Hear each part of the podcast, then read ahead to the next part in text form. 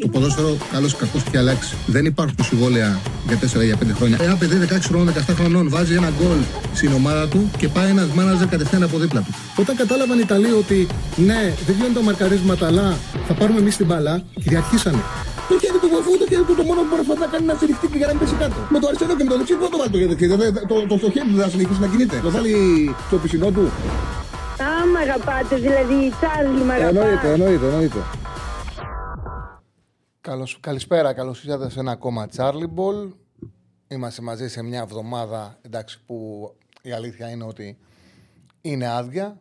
Είναι από αυτές που θέλουμε να φύγουν όσο γίνεται πιο γρήγορα για να μπούμε ξανά σε ρυθμό, σε αγωνιστική δράση, ώστε και να είμαστε περισσότεροι και να έχει και μεγαλύτερο ενδιαφέρον. Όμως, το ξαναλέω, ότι σε αυτές τις εκπομπές φαίνονται και οι πραγματικοί φίλοι της εκπομπής σε αυτές τις εκπομπές μπορεί πάρα πολύ πιο εύκολα να βάλουμε συζητήσεις τις οποίες δεν είναι εύκολο να μπουν σε, στην επικαιρότητα. Χθες κάναμε μια πάρα πολύ ωραία εκπομπή και πιστεύω ότι έτσι θα πάει και σήμερα. Εξαρτάται βέβαια από εσάς. Θέλουμε ειδικά αυτές τις μέρες, θέλουμε τη συμμετοχή σας, θέλουμε την ε, βοήθειά σας.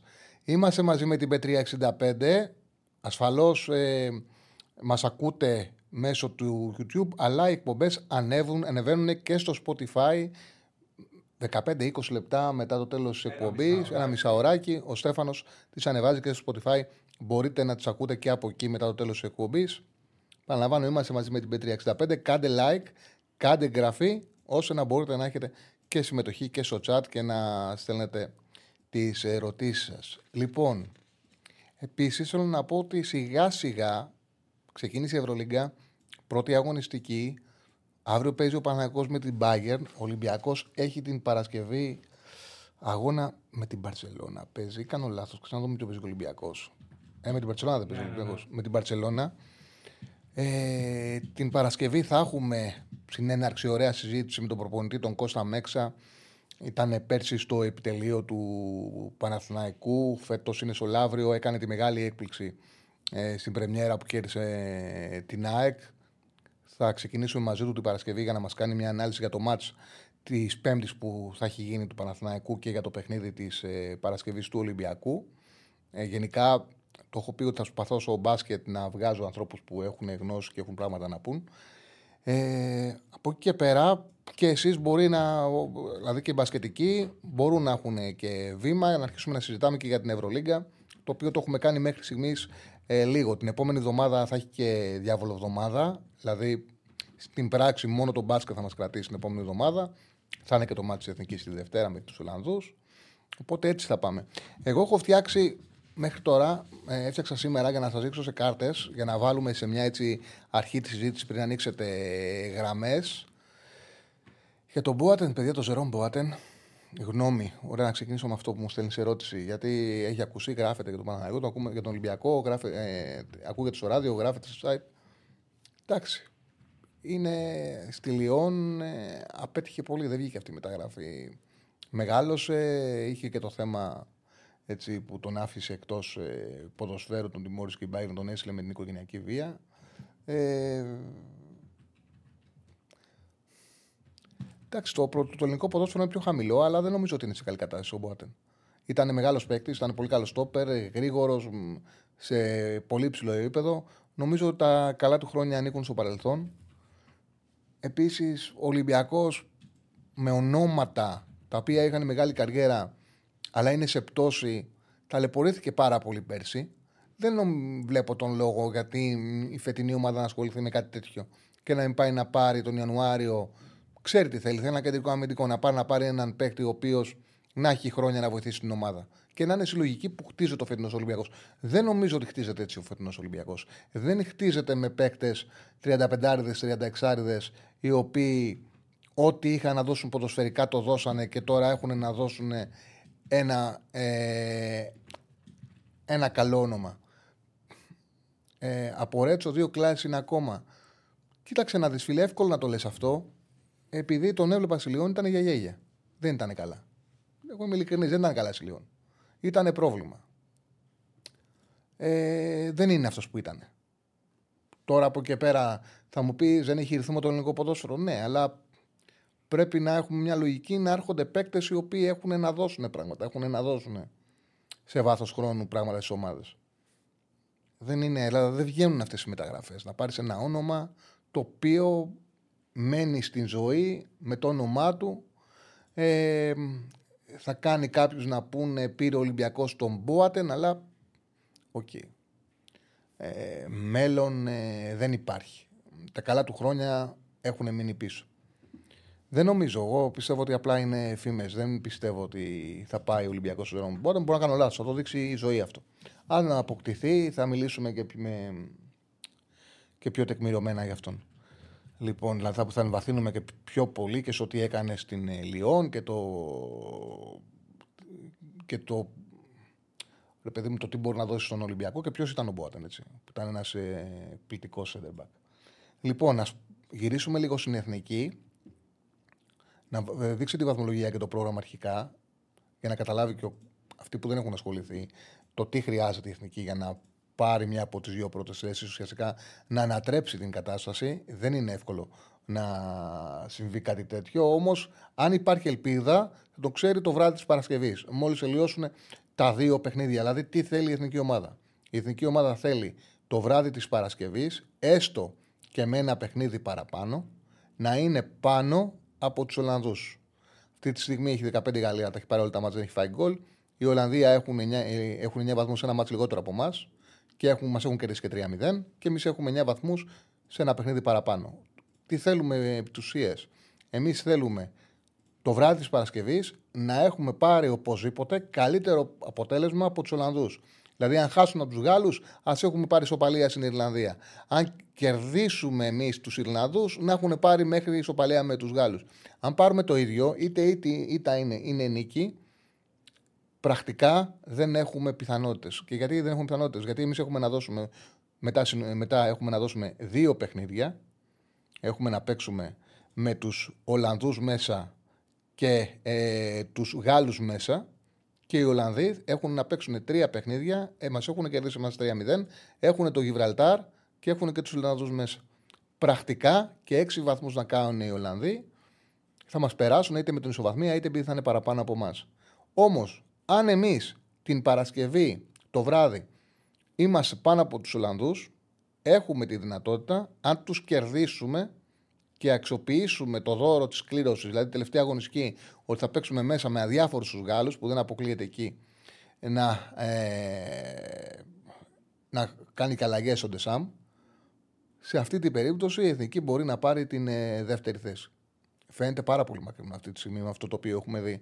Δηλαδή να μπορέσει η εθνική μας να κερδίσει, να πάρει καλύτερο αποτέλεσμα μάλλον, γιατί αυτό θέλουμε. Αν χάσουν οι Ιρλανδοί από τους Γάλλους με μια ισοπαλία εμείς στην Ιρλανδία μας εντάξει να πάρουμε καλύτερο αποτέλεσμα στην Ιρλανδία από ό,τι θα πάρουν οι Ιρλανδοί με τη Γαλλία, να κερδίσουμε τους Ολλανδούς και με, μέσα και μετά να κερδίσουμε και τους Γάλλους. Αυτή τη στιγμή φαίνεται πάρα πολύ μακρινό.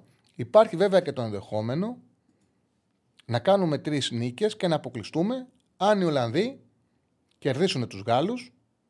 Δεν τους κερδίσουμε 4-0, που δεν γίνεται, εντάξει. Και πάρουν τα άλλα δύο μάτια με Γιβραλτάρ και Ιρλανδία. Γι' αυτό ήθελα το πρόγραμμα για να δείξω το τι συμβαίνει, ότι ουσιαστικά αν ανοίξει πιθανότητα στην εθνική μας ομάδα για να διεκδικήσει την πρόκληση, αυτό μπορεί να γίνει την Παρασκευή. Εκεί θα ξέρουμε αν έχει νόημα να συνεχίσουμε.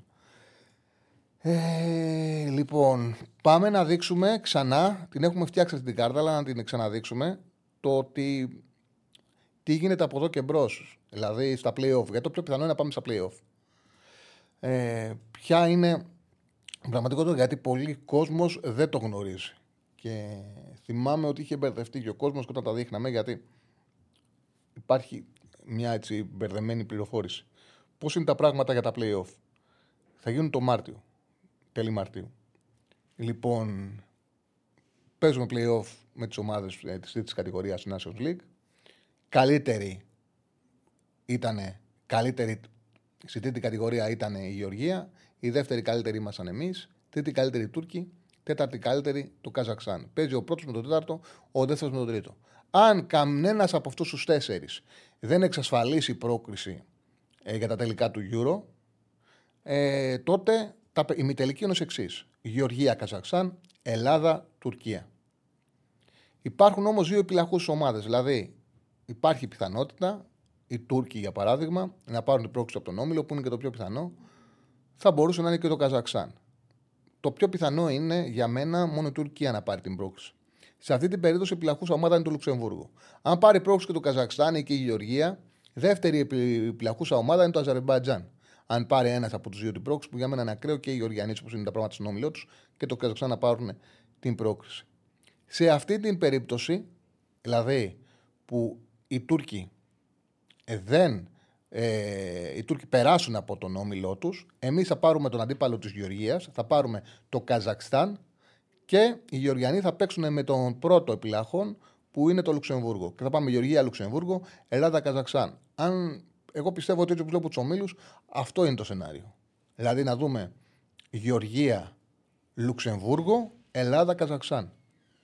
Στη συνέχεια, στον τελικό, δηλαδή ε, οι δύο μάτς θα προχωρήσουν, είναι, το μάτς είναι μονό, για την έδρα γίνεται κλήρωση. Στο, στο παγκόσμιο την έδρα την έπαιρνε ο πρώτος. Στο Euro, οι δύο ομάδες θα περάσουν το τελικό, θα, θα γίνει κλήρωση για την έδρα. Αν θα την πάρουμε εμείς ή αν την πάρουν οι Γεωργιανοί ή το Λουξεμβούργο, ποια ομάδα θα είναι στον τελικό μαζί μας. Λογικά η Γεωργία.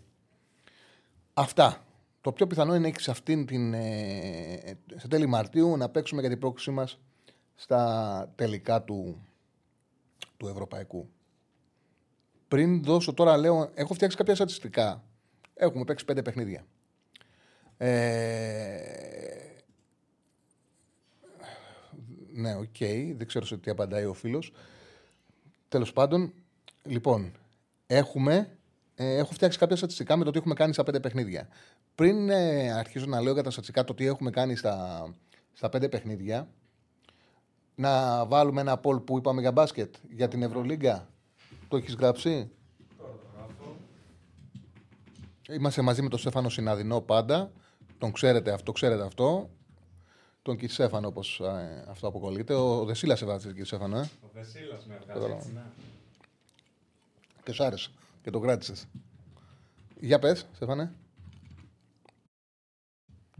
Ε, το πόλ ουσιαστικά ε, αυτό που μου είπε και ο Τσάρλι πριν ξεκινήσουμε είναι πού, πιστεύουν, πού πιστεύετε ότι θα τερματίσουν οι ελληνικές ομάδες ε, στη Euroliga και σαν πιθανές απαντήσεις θα σας βάλω να περάσει ο Παναθηναϊκός στο Final Four, να περάσει ο Ολυμπιακός στο Final Four και να αποκλειστεί ο Παναθηναϊκός και ο Ολυμπιακός πριν από το, από το Final Four.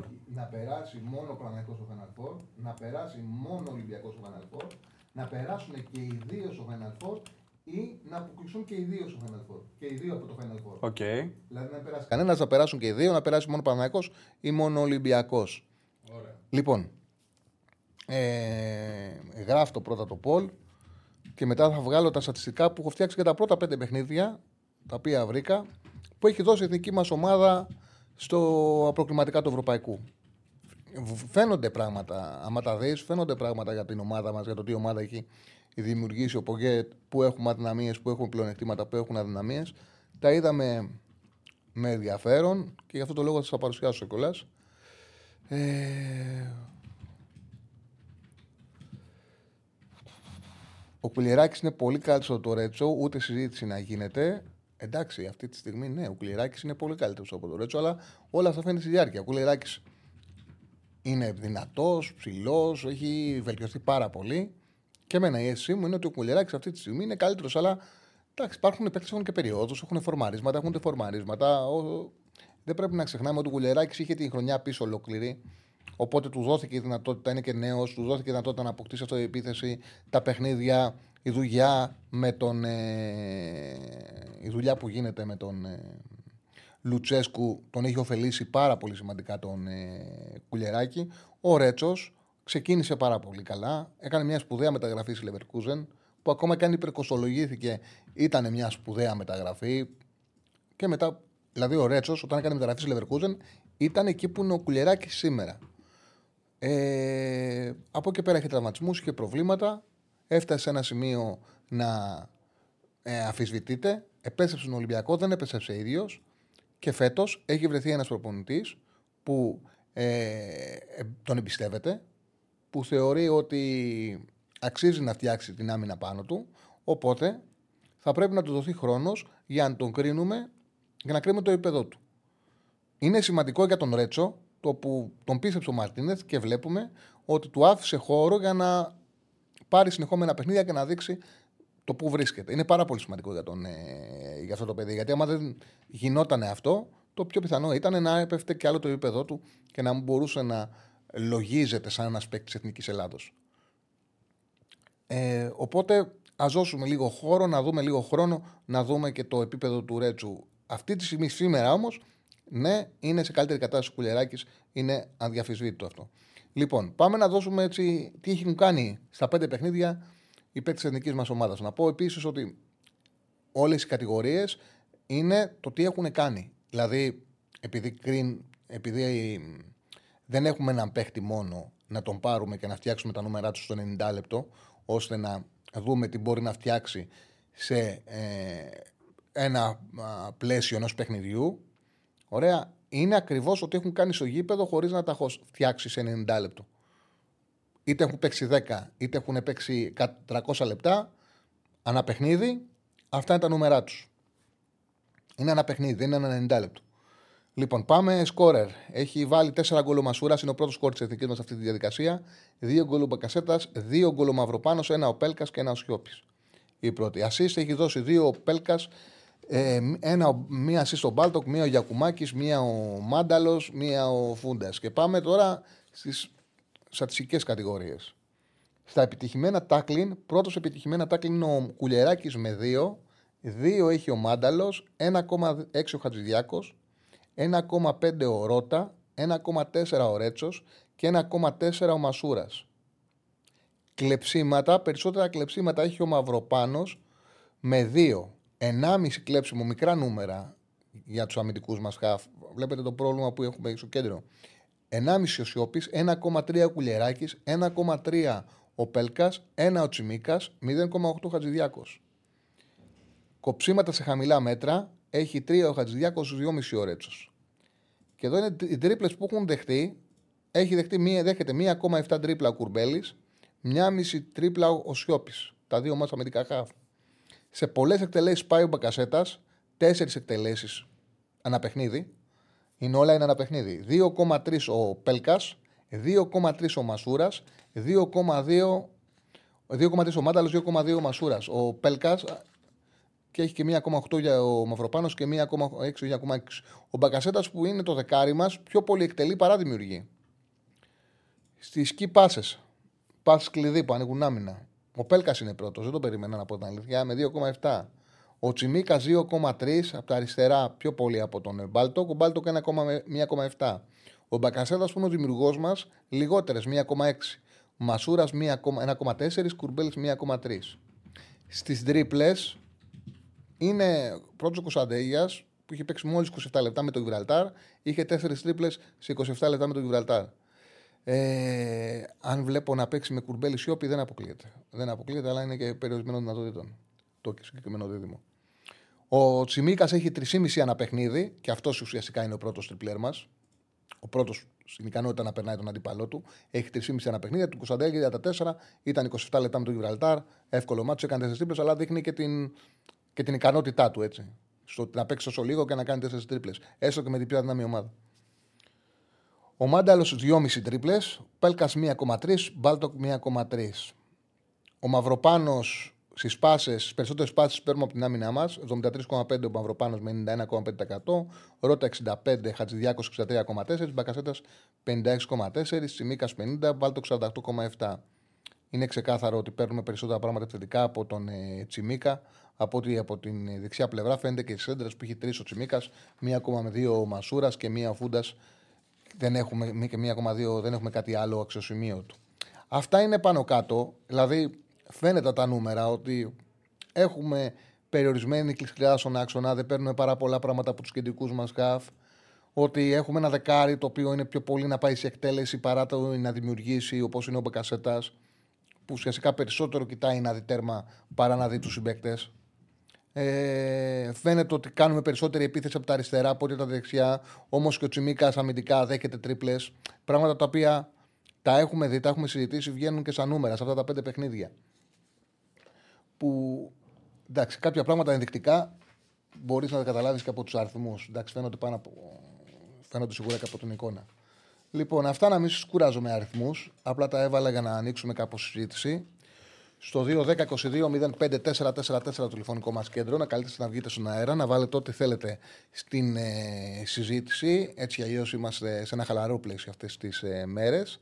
Μπορείς κάποια στιγμή στο μέλλον να κάνεις μια σύγκριση μεταξύ Ζορζίνιο, ε, ανέβασε το μου λίγο αυτό που διάβαζα, Ζορζίνιο, ε, Βιέρα και Χάβερτς στην Arsenal.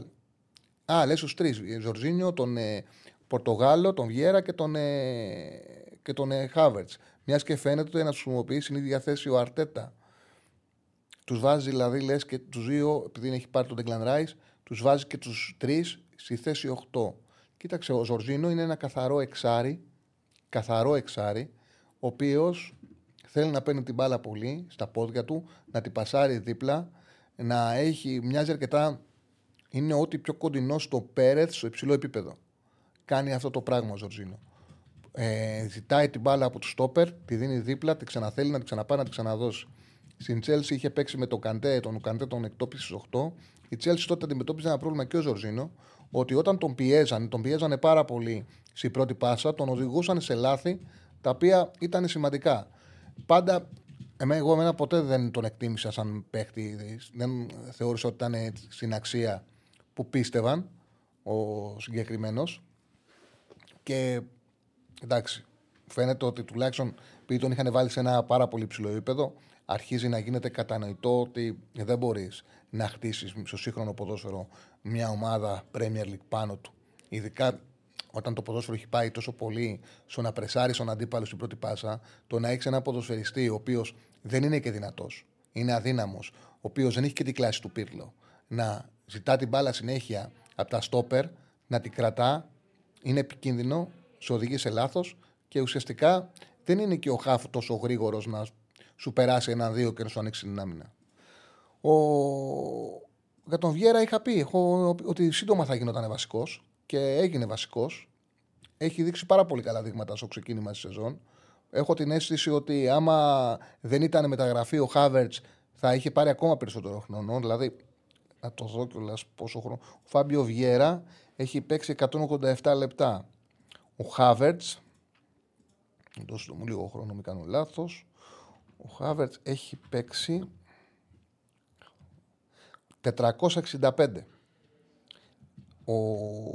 Σε αυτά τα λεπτά ο Βιέρα έχει κάνει, ο Φάμπιο Βιέρα έχει κάνει δύο assist, ο Χάβερτς έχει κάνει ένα, ένα γκολ και μία assist. Το γκολ είναι το πέναλτι που του χαρίσανε. Η assist είναι που η μπάλα, την έδωσε την μπάλα δίπλα προς τα πίσω και η εκτέλεση τύψη μια πλάτη και πήγε γκολ με την ε, City. Δεν ήταν ουσιαστικά assist. Στα υπόλοιπα νούμερα, έτσι έχω περιέργεια τώρα να το κάνω μαζί σας αφού με ρωτήσατε. Δεν τα έχω κάνει μόνος μου για να τα, για να τα ξέρω. Τώρα θα τα κάνω μαζί σας. Θα τα φτιάξω σε 90 λεπτά και να δούμε για παράδειγμα πώς και οι πάσες έχει ο, και πώς και οι πάσες έχει ο, ο Χάβερτς στο φετινό πρωτάθλημα στην Πρέμιερ. Λοιπόν, έχει 1,4 στο παιχνίδι. Να δούμε και. Ε, καλά, τρίπλα δεν έχει. Τρίπλες, ε, τρίπλα δεν έχει. Τρίπλες έχει, έχει παιδιά επιχειρεί στις τρίπλες στην Premier League φέτος. Μία τρίπλα, απίστευτο. Επιτυχημένη είναι μόνο 0,2. Δηλαδή παίζει στον άξονα δίπλα στο 6, όπου θες την προσωπική ενέργεια και έχει επιχειρεί, επιχειρεί μία τρίπλα το παιχνίδι και μόλις 0,2 περνά τον παίκτη του. Δηλαδή σε, ε, σε total νούμερο, σε απόλυτο νούμερο, αυτό είναι. Μισό λεπτό. Στην πράξη έχει επιχειρήσεις σε όλα αυτά τα παιχνίδια σε 365 λεπτά, έχει επιχειρήσει 5 τρίπλες και έχει περάσει, 4, και έχει περάσει μόλις μια φορά τον αντίπαλο του. Αυτό είναι το νούμερο του, του Χάβερτσου. Εδώ είναι που λέμε ότι κάποια πράγματα τα οποία τα συζητάμε, πώς βγαίνουν και. Πώς βγαίνουν και στατιστικά. Και εγώ αυτό κάνω. Ποτέ δεν κοιτάω τα στατιστικά και λέω Α, αυτό έχει γίνει, αυτός είναι αυτός ο παίκτης. Έχω μια εικόνα για τον ποδοσφαιριστή και κοιτάω να δω τα νούμερα, αυτή η εικόνα που έχω, πώς φαίνεται σαν νούμερα. Ο Φάμπιο Βιέρα, για παράδειγμα, έτσι να το φτιάξουμε και αυτούν τα νούμερα σε 90 λεπτό. Μπράβο, ναι, πολύ ωραίο. Έβαλε και από την όπτα τους ε, αριθμούς. Έβαλε ο Χάβερτς με τον ε, Ζορζίνο. Ναι. Πολύ ωραία. Λοιπόν, ο Φάμπιο Βιέρα. Λοιπόν, να του κάνουμε και αυτού σε 90 λεπτό. Να του κάνουμε τη skate pass σε 90 λεπτό, να δούμε τι προκύπτει. Σε 90 λεπτό έχει 1,7 ε, κυπάσες ο Φάμπιο Βιέρα και να κάνουμε και τις τρίπλες του. Λοιπόν, δοκιμάζει 3,4, περνάει μια φορά τον αντίπαλό του. Είναι ξεκάθαρο πάντως που προσπαθεί περισσότερες φορές να περάσει τον αντίπαλό του. Αυτό είναι ξεκάθαρο, ότι είναι, έχει μεγαλύτερη συμμετοχή στο παιχνίδι. Και από τις κυπάσεις φαίνεται και από την προσπάθεια για, για τρίπλες. Του Ζορζίνιο, ο Ζορζίνιο είναι διαφορετικός παίκτης. Θέλει περισσότερο την μπάλα στα πόδια του, θέλει την ομάδα του να ανοίξει τον έλεγχό του και μπαίνοντας λίγο δεν μπορεί να πάρει αυτόν τον ρόλο πλέον ε, στην, ε, στην Arsenal. Για να δω τα νούμερα του Ζορζίνο, κάνε μου λίγο. Που... Είναι επιθετικού χάφ όμως, δεν είναι για τη θέση που παίζει. Γιατί είναι σαν να συγκρίνω πορτοκάλια με μανταρίνια εδώ. Ε, τα νούμερα είναι, είναι ακρίβεια στις πάσει, γιατί δεν βλέπω τόσο μακριά. Είναι ακρίβεια στις πάσει. Έχει 87,2 Havertz ε, και ο Ζορζίνιο 93,8%. Ενέργεια στην αντίπαλη περιοχή έχει 27 ο Havertz, προφανώς αφού παίζει πιο ψηλά. Ναι, πρόσεξε, είναι 464 τα λεπτά του, 400, πόσα λέει; 464 του Havertz, 147 του Ζορζίνιο, είναι μάτς πρωταθλήματος, είναι ναι, λεπτά ναι. πρωταθλήματος. Άμα κάνεις αυτό, δηλαδή είναι, για τον Havertz, είναι πάρα πολύ ε, λίγες οι ενέργειές του στην αντίπαλη περιοχή. Ουσιαστικά είναι τρεις φορές παραπάνω τα λεπτά που έχει παίξει από τον Ζορζίνο. Μιλάμε από τον Ζορζίνο και στην πράξη, ε, πόσες ενέργειες έχει στην αντίπαλη περιοχή ο Ζορζίνο, ε, 0, δεν κάνει, εντάξει. Ε, είναι εξάρι, δεν ναι, δεν κάνει, δεν κάνει. Αλλά OK, okay, είναι πολύ λίγες του Χάβερτς. Είναι πολύ λίγες οι ενέργειές του στην αντίπαλη περιοχή. Πολύ λίγες. Και του είναι δύσκολο από εκεί που παίζει, που παίζει τόσο χαμηλά να πατήσει περιοχή και να έχει ενέργεια στην αντίπαλη περιοχή. Ωραίο το, αυτό που μας έβαλε ο φίλο. Ετοιμάζω κι άλλο. Ναι, ετοίμασε. Το αμυντικό γενέστα είναι αυτό. Ετοίμασε. Ε, πάμε να δείξω μου, δείχνε μου και το chat εγώ για να βλέπω το chat. Ανοίγουμε, έχουμε ανοίξει γραμμές. Όποιος θέλει να καλέσει στο 210-22-05-444 να βγείτε να βάλετε θέματα σε μια άδεια μέρα. Μέχρι να το κάνετε αυτό, εγώ θα πάω με το chat. Για τον Αζάρ έκανα χτες ε, σχόλιο, φίλε. Έκανα χτες για τον Αζάρ. Το είπα ότι είναι ένας παίκτης ο οποίος ε, δεν περίμενα με τίποτα να μην πιάσει τη Ρεάλ. Με τίποτα. Ε, έπαιξε σε ένα πολύ δύσκολο απαιτητικό ποδόσφαιρο στην Τσέλσι. Ήταν ο κύριος λόγος που η Τσέλσι ήταν για πολλά χρόνια σε υψηλό επίπεδο. Παίζοντας στην πράξη ε, πάνω από τρεις center back, από ε, δύο αμυντικά χαφ, τον Βίλαν και να παίζει πιο ψηλά ο Αζάρ, δεν ήταν εύκολο και με έναν επιθετικό και ο Αζάρ να είναι ο συνδετικός κρίκος που να ανοίγει τις αντίπαλες άμυνες και να ε, φτιάχνει ευκαιρίες για την ε, ομάδα του. Ουσιαστικά να κάνει μια ομάδα η οποία ήταν πολύ αμυντικά στημένη να της δίνει και απειλή. Ήταν ο Αζάρ και πήγε στη Ρεάλ αυτός ο ποδοσφαιριστής σε ένα πολύ πιο εύκολο πλαίσιο και απέτυχε, έβγαλε τραυματισμούς, αλλά παράτησε και τον εαυτό του. Ε, πάμε στον κόσμο που έχει καλέσει. Χαίρετε. Καλησπέρα. Γεια σου, Τσάρλι. Καλησπέρα. Καλησπέρα, φίλε. Τι κάνεις; Ο Κώστας είμαι. Καλησπέρα, Κώστα. Έλα, καλά είμαι, μια χαρά. Λοιπόν, ε, ήθελα να βάλω στη συζήτηση, δεν ξέρω αν διαβάσει χθες, προχθές, δεν θυμάμαι ποτέ βγήκε η είδηση, ότι το Euro του 28 ε, ανατέθηκε τελικά σε Αγγλία, ε, Ιρλανδία, Βόρεια Ιρλανδία, Ουαλία και Σκοτία και το 32 θα πάει Ιταλία και Τουρκία. Ε, ναι, ναι, το είδα. Εγώ για το 28 έτσι έριξα μια ματιά. Ε, κοιτούσα να δω την Αγγλία, να δω το ρόστερ της Αγγλίας σε πέντε χρόνια από τώρα, ποιοι θα είναι σε μια ηλικία, ποιοι παίκτες θα είναι σε μια ηλικία γύρω στα 25 με 30 που θα αποτελέσουν και τη βάση και τον κορμό. Ε, γιατί είναι μια μεγάλη ευκαιρία για την Αγγλία να φτάσει πάλι στον τελικό, όπως έφτασε και το 2021, συγγνώμη, το καλοκαίρι του 2021. Ε, και βλέπω ότι θα Έκα, έκανα μια τέτοια ανάλυση τέλος πάντων γιατί η ίδια η Αγγλία βρίσκεται σε μια καλή κατάσταση ε, και γενικά στις τελευταίες διοργανώσεις πήγε πάρα πολύ καλά. Και μου φάνηκε αρκετά ενδιαφέρον. Ε, εντάξει, θα μου πεις είναι λίγο μακρινό, ε, πέντε χρόνια από τώρα. Αλλά δεν ξέρω εσύ αν έχεις ρίξει ή αν έδωσες καθόλου βάση. Στη... Ή αν έχεις μια Όχι, εικόνα, δεν, τέλος πάντων. δεν πήγα τόσο μακριά. Αλλά θεωρώ ότι οι Άγγλοι έχουν ποδοσφαιριστές ώστε να μπορούν την επόμενη, μετά από πέντε χρόνια να διεκδικήσουν το, το ευρωπαϊκό έτσι κι αλλιώς. Και για αυτό το ευρωπαϊκό είναι από τα φαβορή. Φαίνεται στις τελευταίες διοργανώσεις ότι μπορούν κάτι παραπάνω από αυτό που κάνουν. Έχουν φτάσει πάρα πολύ κοντά. Πάρα πολύ κοντά. Οπότε, ναι. Δεν πιστεύω όμως ότι οι Άγγλοι δεν είναι Γερμανοί, όπου είχαν μείνει πίσω και στοχεύσανε στο ευρωπαϊκό και ακόμα δεν έχουν καταφέρει να φτιάξουν ομάδα για να είναι ανταγωνιστικοί. Οι Άγγλοι είναι σε μια διαδικασία που μπορούν άμεσα να πάρουν ένα τρόπαιο. Απλά κάτι τους λείπει. Κάτι τους λείπει κάθε φορά. Ε, Ναι. Εντάξει, δέσανε και με το Southgate. Δεν μπορώ να πω ότι ο Southgate δεν έχει κάνει βήματα, δεν έχει βελτιώσει την ομάδα από διοργάνωση σε διοργάνωση, από το Μουντιάλ του 18 στο Euro του 21, στο Μουντιάλ τώρα του 22 που πάλι το χάσαν στα πέναλτι στην προημιτελική φάση με τους Γάλλους.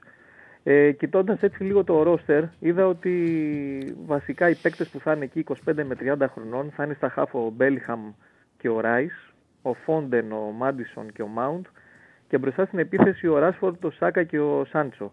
Ε, δε, βασικά δυσανάλογα όμως είναι τα πράγματα λίγο πίσω στην άμυνα γιατί βλέπω ότι όλοι οι παίκτες στην άμυνα θα είναι 34-35 χρονών ή θα έχουν αποσυρθεί ήδη.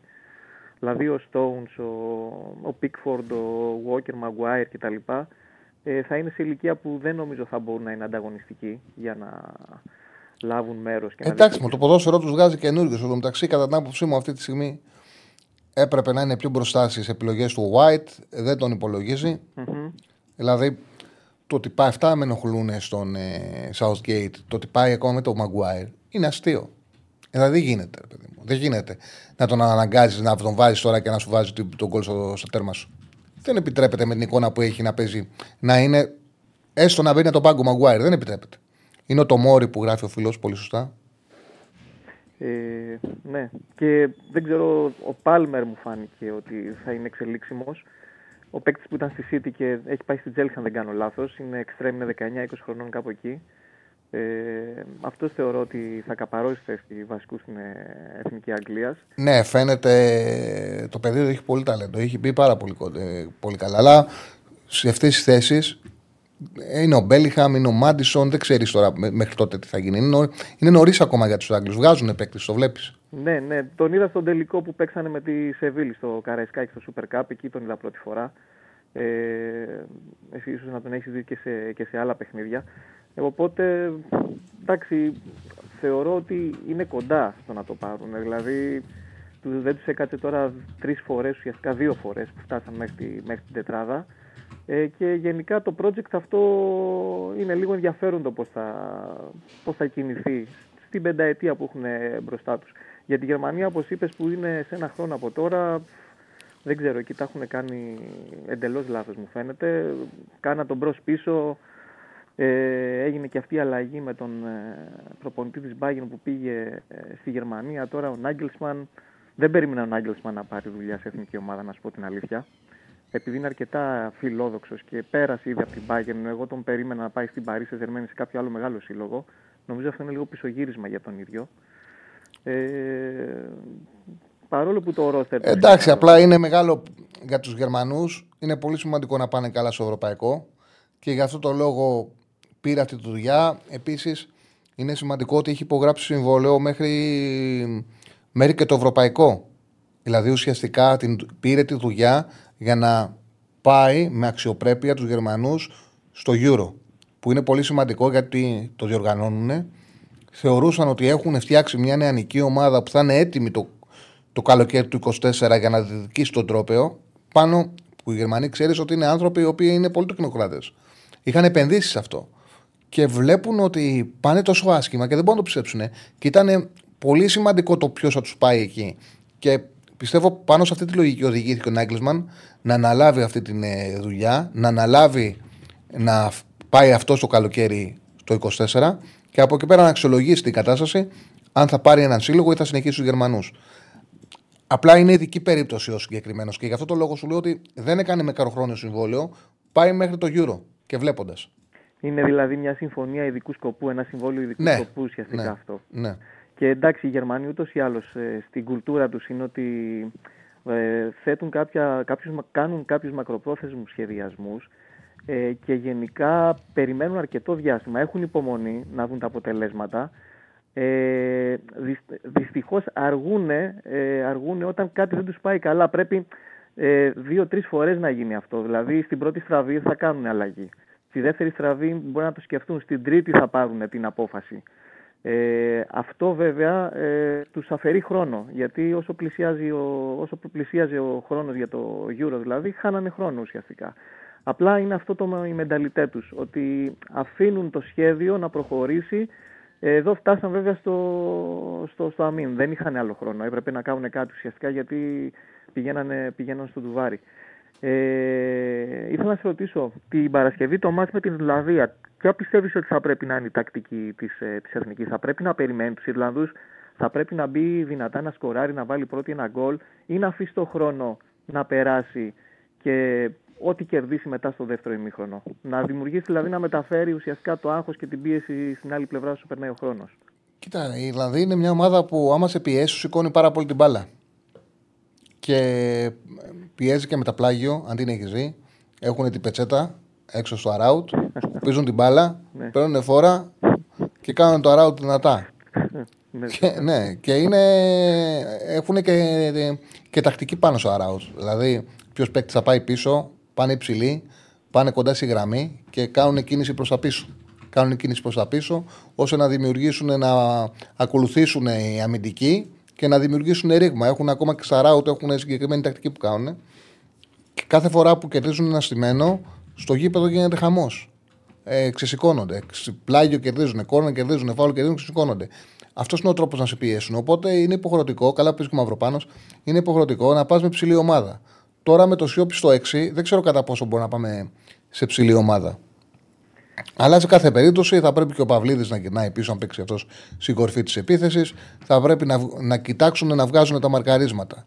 Ε, επειδή δεν νομίζω ότι έχουμε μια ομάδα, μακάρι να κάνω λάθος, να μπορεί να βάλει over 1,5 γκολ. Ναι. Και στην η λογική λέει, εντάξει, τώρα άμα μάθουμε ότι χάνουν οι Γάλλοι 0-2, πρέπει να πάμε να κρατήσουμε την ισοπαλία. Αλλά η λογική λέει ότι το πιο πιθανό είναι να χρειαζόμαστε νίκη. Θα πρέπει να βρούμε έναν τρόπο να πάρουμε το μάτι στο 1-0. Δηλαδή, με κάποιο τρόπο να βάλουμε ένα γκολ και να μπορέσουμε να το κρατήσουμε. Ε, οπότε χρειάζεται προσοχή στο ψηλό παιχνίδι των Ιρλανδών και να είμαστε γρήγοροι, γιατί δεν είναι γρήγοροι, να τους βγάλουμε φάση στην αντεπίθεση. Τώρα από και πέρα, εγώ αυτό που θέλω να δω επιτέλους είναι δεν μπορώ να δω ξανά το μάνταλο αριστερά. Θέλω να δω, ας βάλει το φούντα αριστερά. Να δω την ομάδα να παίξει αυτό το μάτι που πιστεύω πρέπει να παίξουμε με δύο γρήγορους παίκτες κοντά στο φόρ. Έχω την εντύπωση ότι ναι, ο Ιωαννίδης σε πολύ καλή φόρμα. Απλά λέω ότι βλέπω, βάζει τον Παυλίδη. Δεν βλέπω να βάζει τον Ιωαννίδη. Άμα έβλεπα ότι έβαζε τον Ιωαννίδη, θα μίλαγα διαφορετικά. Βλέπω ότι βάζει τον Παυλίδη. Το πιο πιθανό να παίξει και ο Παυλίδης πάλι την Παρασκευή. Τουλάχιστον να δούμε την ομάδα με δύο εξτρέμ. Με το Φούντας αριστερά και το Μασούρας στα δεξιά. Να δούμε πάντως, δηλαδή, παίκ- να καλύπτονται οι αποστάσεις, να μπορούν να χτυπήσουν αντεπίθεση. Ναι, ναι, στο, στο χώρο. Ε, κρατάει την ιεραρχία, ξεκινάει σχεδόν πάντα τον, τον Παυλίδη. Ε, οποιοδήποτε άλλος μπαίνει σαν αλλαγή δεύτερος. Ο Παυλίδης είναι πάρα πολύ καλός με την μπάλα στα πόδια. Εδώ με το Γιβραλτά τον Ιωαννίδη τον έβαλε δεξιά. Δεν του έδωσε χρόνο στην δεν το κορφή τη είδα, δεν το είδα επίθεση. το μάτι. Ε, εντάξει, ο Παυλίδης είναι πάρα πολύ καλός με την μπάλα στα πόδια, αλλά συνήθως από τα στιγμιότυπα που έχω δει και στην Ολλανδία παίρνει πολλές συνεργασίες με τα χαφ.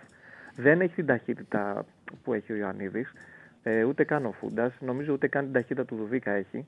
Ε, αλλά παίρνει αρκετές συνεργασίες από τα χαφ. Ε, Τέτοιες συνεργασίες δεν θα πάρει από την εθνική ομάδα.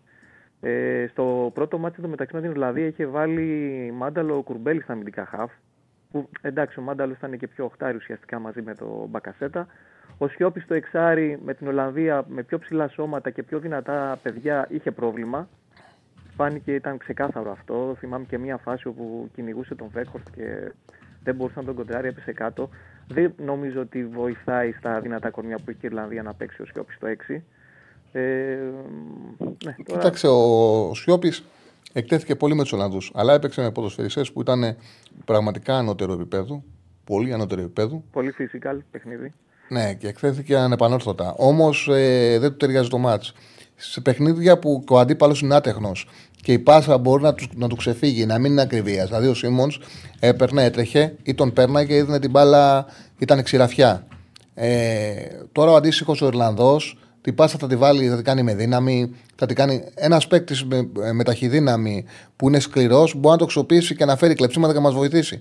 Εκεί που το φοβάμαι το Σιώπη, εγώ περισσότερο είναι στο ύψος, το ότι είναι κοντός και αυτή σηκώνει την μπάλα και καμιά φορά σε βοηθάει το εξάρι σου να σου δίνει λύσεις.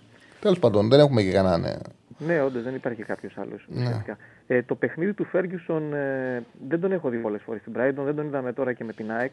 Ε, Πώς το εκτιμάς, αν τον έχεις δει, ε, Είναι σύγχρονος. Είναι σύγχρονος φορ και η Brighton βέβαια είναι διαφορετική ομάδα γιατί έρχονται πάρα πολλοί παίκτες από τις πίσω γραμμές. Ναι. Δηλαδή είναι μια ομάδα η οποία σου βγάζει όλους τους παίκτες, όλους τους μεσοπαιδικού, σου φέρνει μέσα στην περιοχή. Οπότε ο Φέργκισον, που είναι πολύ συμμετοχικός και παίζει και εναλλάσσονται τα φορ. Ε, είναι τρεις φορ, ο Βέλμπεκ, ο Πέδρο και ο Φέργκισον. Ο Πέδρο καμιά φορά παίζει και πιο πίσω. Αλλά πολλές φορές παίζει στην κορφή που μοιράζονται τον χρόνο, οπότε είναι φρέσκοι και βοηθάει πολύ και τους υπόλοιπους να μπαίνουν περιοχή. Αλλά έχει και πολλή ποιότητα σε εκτελέσεις που κάνει και πολλές η Brighton. Έχει και μεγάλη αποτελεσματικότητα. Δεν είναι εύκολος ε, παίκτης. Η αλήθεια είναι ότι στο μάτι που παίξαμε εντός έδρας ήμουν στο γήπεδο. Ε, δεν τον είχα πάρει χαμπάρι. Δεν είχα δει και τις ε, καλά-καλά και δεν είχα προσέξει την παρουσία του στο παιχνίδι. Μετά, κοιτώντας πάλι τα στιγμιότυπα, εκεί λίγο τον, τον είδα σε μια-δυο ενέργειες. Δεν τον είδα να συμμετάσχει. Δεν, συμμε, δεν συμμετείχε πάρα πολύ στο, στο Δεν είναι το ίδιο παιχνίδι. Δεν, δεν, δεν, δεν παίζει το ίδιο παιχνίδι η Ιρλανδία. Δεν είναι, παίζουν τελείως διαφορετικά από τον πράγμα. Δεν έχουν ούτε ναι. τα χάφ ούτε την ποιότητα από πίσω για να τον, για να το στηρίξουν. Εντάξει, είναι λογικό όπως είπες, παίζαν πάρα πολύ με σέντρες και τότε. Ουσιαστικά και το γκολ, αν δεν, αν δεν κάνω λάθος, είχε γίνει από κάποιο στημένη φάση, από κάποιο κόρνερ, κάτι τέτοιο μου φαίνεται. Mm-hmm. Μάλιστα. Αυτά, Τσάρλι. Σε ευχαριστώ, Κώστα. Ευχαριστώ, πάρα πολύ. Και εγώ σε ευχαριστώ. Να σε καλά, να σε καλά. Δεν έχω άλλη γραμμή. Ε, δεν έχουμε γραμμές. Όπως καλέσει, θα βγει κατευθείαν στον αέρα. 22.05.444 τηλεφωνικό μας κέντρο για όποιον θέλει να βγει στον αέρα της εκπομπής. Πώς πάει το πόλ για τον μπάσκετ που βάλαμε, συμμετάσχει ο κόσμος; Μέχρι στιγμής ε, έχουν ψηφίσει 457 άτομα. Ε, πρώτη επιλογή είναι ότι θα περάσει μόνο ο Ολυμπιακός στο Final Four με 41%. Δεύτερη επιλογή είναι ότι θα αποκλειστούν και οι δύο από το Final Four με 24%. Ακολουθεί το θα περάσουν και οι δύο στο Final Four με 22% και θα περάσει μόνο ο Παναθηναϊκός στο Final Four με 14%. Εγώ ψήφισα ότι θα περάσει μόνο ο Ολυμπιακός στο Final Four τους βλέπω πιο δεμένη ομάδα, τουλάχιστον από αυτό το ένα μάτς που έχουμε δει.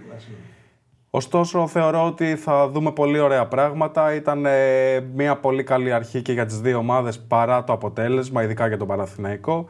Και είναι, ας πούμε, έτσι, αν είναι δόκιμος ο όρος, είναι προοικονομία για το τι πρόκειται να δούμε μέσα στη χρονιά. Ωστόσο, όση ώρα μίλαγες με τον φίλο, εγώ ετοίμασα δύο συγκριτικά. Το ένα είναι Μπρούνο Φερνάντες με Μάρτιν Όντεκαρτ, επί δύο. Και το άλλο είναι Ρόντρι με Ντέκλαν Ράις, επί δύο κι αυτό. Ναι. Στο πρώτο, ο Όντεκαρτ αυτή την ε, χρονιά κάνει, είναι πολύ πιο καλή χρονιά που κάνει από τον ε, Μπρούνο. Είναι η καλύτερη ομάδα βέβαια. Πολύ καλύτερη ομάδα. Είναι μια ομάδα η οποία ε, τρέχει, δημιουργεί ε, συνέχεια. Εντάξει, εγώ λέω από την εικόνα μου. Δείχνει τις κυπάσες ο, ο Στέφανος. Ασφαλώς ο Μπρούνο Φερνάντες είναι ένας. Παίρνει και τα σημαίνα. Γι' αυτό το παίρνει όλα τα σημαίνα ο Μπρούνο και γι' αυτό το λόγο ανεβάζει και τις κυπάσει του. Αλλά τον βοηθάει τον Όντεγκαρτ και η ομάδα. Μάθει στα παιχνίδια. Ο τρόπος που αναπτύσσει την Arsenal. Ε, ο Όντεγκαρτ είναι εκπληκτικός. Αλλά μαζί του παίζουν ο Σάκα, ο Τροσάρ όταν μπαίνει, ο Μαρτινέλη, ε, μπροστά ο Νικέτια μια ταχύτητα, Ντέγκλαν Ράις θέση 6, μια ταχύτητα όλη η ομάδα. Τρέχουν, έχουν ανάπτυξη, παίζουν σύγχρονα.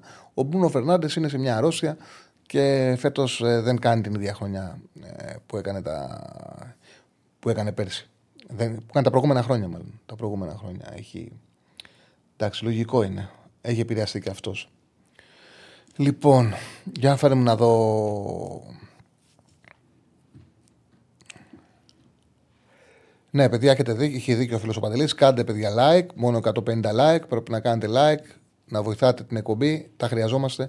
Τα έχουμε ανάγκη. Κάντε και εγγραφή. Δίδυμο Γαλανόπουλο Αλεξανδρόπουλο. Και για κατέβασε το μου λίγο. Κοίταξε. Και, ε, μπακασε, και μπακασέτα μπροστά τους η καλύτερη επιλογή για το διαθέσιμο ρόστα. Πιστεύω και εγώ ότι για μένα έδειξε το παιχνίδι με τους Ιρλανδούς ότι θα πρέπει να δει λίγα πράγματα και έξω το κουτί ο Πογέτ. Δηλαδή να ψάξει και για άλλες λύσεις. Πιστεύω και εγώ ότι ο Γαλανόπουλος παίζει με ένταση, ο Αλεξανδρόπουλος είναι πιο κάθετος. Βέβαια, τον Αλεξανδρόπουλο δεν μπορώ να μιλήσω από τη στιγμή που δεν παίρνει συνεχόμενα παιχνίδια στον Ολυμπιακό. Δεν έχει γίνει βασικός. Ένας παίκτης που δεν έχει γίνει βασικός στην ομάδα του δεν μπορεί να απαιτεί να γίνει βασικός. Κανένας να γίνει βασικός στην εθνική. Πρώτα γίνεσαι βασικός στην ομάδα και μετά στην εθνική. Το ίδιο ισχύει και για τον Γαλανόπουλο. Απλά επειδή βλέπουμε ότι το κουρμπέλι σιώπης είναι περιορισμένο δυνατοτήτων, είναι, είναι τίμιο. Ό,τι μπορούν κάνουν οι άνθρωποι. Ό,τι μπορούν κάνουν. Δεν είναι ότι μπορούν παραπάνω και δεν παίζουν, αυτό μπορούν. Όμως είναι περιορισμένο δυνατοτήτων.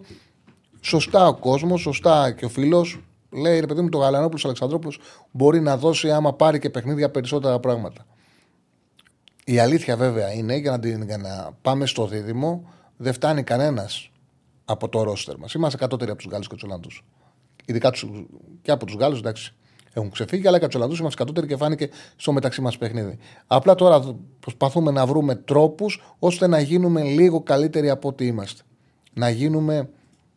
Να μην έχουμε αυτή την εικόνα που είχαμε στην Ολλανδία που ήταν πραγματικά αποκαρδιωτική. Πάντως η αλήθεια είναι ότι οι δυνατότητέ μας είναι για να δώσουμε μάχη με τους Ιρλανδού. Αυτό είναι το ταβάνι μας. Ποια ομάδα θα είναι παραπάνω. Και φαίνεται ότι είμαστε παραπάνω τους Ιρλανδού. Όπως η δυνατότητά μας είναι να διεκδικήσουμε την πρώτη θέση στα playoff. Και αυτό θα πάμε να κάνουμε. Δεν μπορούμε τώρα να μπούμε στο δίδυμο Μεγάλη Ολλανδία. Θα έπρεπε να πήγαινε ακραία άσχημα η Ολλανδία. Κάτι το οποίο φαινόταν ότι μπορεί να συμβεί, όμως μεταξύ μας μάτς φάνηκε η διαφορά ποιότητας. Ήμασταν και εντελώς αδιάβαστοι, ήμασταν και πολύ κατώτεροι. Λοιπόν, πλάκα-πλάκα, στην Εβίτα Εθνική τι έχουν γίνει τα παιχνίδια; Πρέπει τώρα να τελειώνει τα ημίχρονα. Το, να τελειώνουν τα μάτς, μάλλον πρέπει να τελειώνουν τα μάτς. Ο Λεβαδιακός είναι σκαστερής 0-0 συνήκη Βόλου στο Βόλο. Οπότε το χάνουμε αυτό, το χαδιπλό. Και η ΑΕΛ τι κάνει; Η ΑΕΛ, η ΑΕΛ κερδίζει ένα 0 τον Ερακλή. Με γκολ στο 87. Ο Στάρα το βάλε, αυτό πιάνουμε. Άμα βάλει κανένα γκολ Λεβαδιακός στο τέλος, στείλτε κανένα μήνυμα. Όχι, το πιάσαμε. Αν βάλει κανένα γκολ τώρα 94, είναι 0-0. Λοιπόν, τι λέει ο φίλος τέλος της χρονιάς, σπίτι του και ο Νταμπράουσκας, γιατί. Για ανέβασε το λίγο. Ε, γιατί κάποια μεγάλη ομάδα θα πάει άσχημα και θα στον κλέψει ότι θα πάρει κάποιος ο Νταμπράουσκας. Okay. Αυτή τη στιγμή πάντως ο Νταμπράουσκας δεν ξέρω αν θα γίνει όπως το λέει ο φίλος. Ο Νταμπράουσκα είναι ένας προπονητής που μπορεί να πάει σε μια μεγάλη ομάδα. Που μπορεί να, να πάει σε ομάδα που κάνει πρωταθλητισμό γιατί στην καρδιά του έχει κάνει πρωταθλητισμό. Το έχω ξαναπεί πολλές φορές. Έχει πάρει 11 τίτλους στην καρδιά του. Έχει πάει σε χώρες λίγο πιο κάτω ή μαζί με, την, ε, με το ελληνικό ποδόσφαιρο. Λετωνία, πιο κάτω Λιθουανία, πιο κάτω Κροατία, Βουλγαρία και έχει κάνει πρωταθλητισμό και συνολικά έχει πάρει 11 τίτλους ο Νταμπράουσκα. Είναι καλός προπόνηση, φαίνεται και στον Όφη. Του ταιριάζει το ελληνικό ποδόσφαιρο, αυτό είναι ε, φανερό. Ε, από εκεί και πέρα νομίζω ότι αυτή τη στιγμή και ο Αλμίδα και ο Γιωβάνοβιτς και ο Μαρτίνεθ και ο Λουτσέσκου έχουν πολλά κανονάκια να κάψουν εδώ μεταξύ. Παίζει πολύ μεγάλο ρόλο ότι φαίνεται ότι μπορούν να πάνε και μακριά και στην Ευρώπη. Και επειδή το μακριά είναι. δίνει προοπτική, το ότι να συνεχίσει μετά το Φεβρουάριο, ε, δεν πιστεύω ότι θα δούμε αλλαγή προπονητή σύντομα. Στο ποδόσφαιρο ποτέ μιλές μεγάλη κουβέντα και όσο, αφο, και όσο αφορά τους προπονητές. Δεν μπορεί να λες μεγάλη κουβέντα. Ε, όμως πιστεύω ότι θα πρέπει να δούμε κάτι τελείως διαφορετικό από αυτό που συμβαίνει σήμερα να πάει ακραία άσχημα μια ομάδα για να έχουμε αλλαγή, δηλαδή για να κινδυνεύσει του Λουτσέσκου. Είναι οντότητα. Για να κινδυνεύσει η θέσης του Γιωβάνοβιτς. Είναι οντότητα στο Παναθηναϊκό. Πώς να το κάνουμε. Ο Αλμέιδα, πώς να κινδυνεύσει η θέσης του Αλμέιδα που είναι, με την ΑΕΚ πήρε double, ενώ ήταν μια ομάδα που, για, που την προηγούμενη χρονιά είχε μείνει εκτός Ευρώπης. Δεν γίνονται αυτά τα πράγματα. Ο Μαρτίνεθ πήρε μια ομάδα προπόνητη αδούλευτη και την έχει βάλει σε πάρα πολύ γρήγορα σε ένα συγκεκριμένο πλαίσιο ποδοσφαιρικό. Τους έχει βάλει μέσα πρωταθλητισμό. Είναι ακραίο να γίνει κάτι τέτοιο νωρίς. Λοιπόν, για, που συζητιέται ο Κόντε για την Νάπολη. Πώς το βλέπω; Ο Κόντε είναι ένας προπονητής όπου έχει την ικανότητα πάρα πολύ γρήγορα, πάρα πολύ νωρίς να βάζει την ομάδα του στην ποδοσφαιρική λογική που θέλει. Δηλαδή, με το που. Τι; Κάτι λένε ότι το έβαλε. Για να δούμε. Έλα ρε, το βάλε. Για να δούμε. 0-0 λέει. Τι λένε; Έλα, πέστε μου άμα μπήκε. Μπορεί να το λέει να μην έχει τέτοιο. Να μην έχει ανανεωθεί. Να μην έχει ανανεωθεί. Περιμένετε, ρε Να παιδιά. μπούμε στην Πέτρια 65 Να μπούμε δούμε. στην 565 να δούμε. Έλα ένα γκολάκι, έλα, ε, κομπότη. Έλα ρε κομπότη, ένα γκολάκι. Ε, πάντα έχουμε δώσει διά στο πετυχόμαι, έλα να πάμε ταμείο. Έλα, κομπότη. Δεν το έχει live στο live η 365 αυτή τη στιγμή. Να δούμε. Μπήκε ρε παιδιά, το βάλε, το βάλε λένε. Μπήκε. Μπήκε. Ε, να κάνω παπατσόρι. Γκά! Έλα, μπήκε, 0-1, πληρωθήκαμε. Έλα, έλα μου, παιχτά. Λοιπόν, την έχουμε δώσει τη διάδα στο Bet Home, ε. Πάμε live για Τη, δο- Τσάρλι. τη δώσαμε στο Bet Home τη διάδα. Πιο εύκολη νίκη. Γκολ στο 87 και στο 95. Όταν... η, πιο εύκολη, η, πιο, η πιο εύκολη νίκη. Και γιατί η πιο εύκολη νίκη, δεν μπορούν να σε βαρύσουν. Αν το βάλει στο 95, δεν μπορούν να σε βαρύσουν. ε, παιδιά, ε, ε, τι μεγάλο φάγωτα. Εντάξει, παίξαμε για να παίξουμε τσάμπα αύριο. Σιγά. Τι να παίξουμε, παιδιά, το Λιβαδιακό και την. Ε, και την ΑΕΛ. Ναι, τι να παίξουμε. Εντάξει, για να έχουμε να παίξουμε τσάμπα, τσάμπα αύριο. Ε, στείλτε μου κοτυλίξανε. Στείλτε μου κοτυλίξανε. Μπράβο. Μπράβο, αυτά είναι τα ωραία. Έτσι, έτσι. Γουρλίδες, γουρλίδες. Ναι, ναι. ναι. Ωραία. Ε, τι έλεγα, Δεν θυμάμαι. ταμείο είναι. Α, ο κομπότης τους έκανε. Τώρα δεν θα κάνω παρένθεση που το βάλε ο κομπότης. Γιατί δεν θα έλεγα τίποτα, αλλά τώρα που το βάλε θα κάνω παρένθεση. Τι τους έκανε ο κομπότη, έχεις καταλάβει; Όχι. πήγε στο βόρειο όμιλο.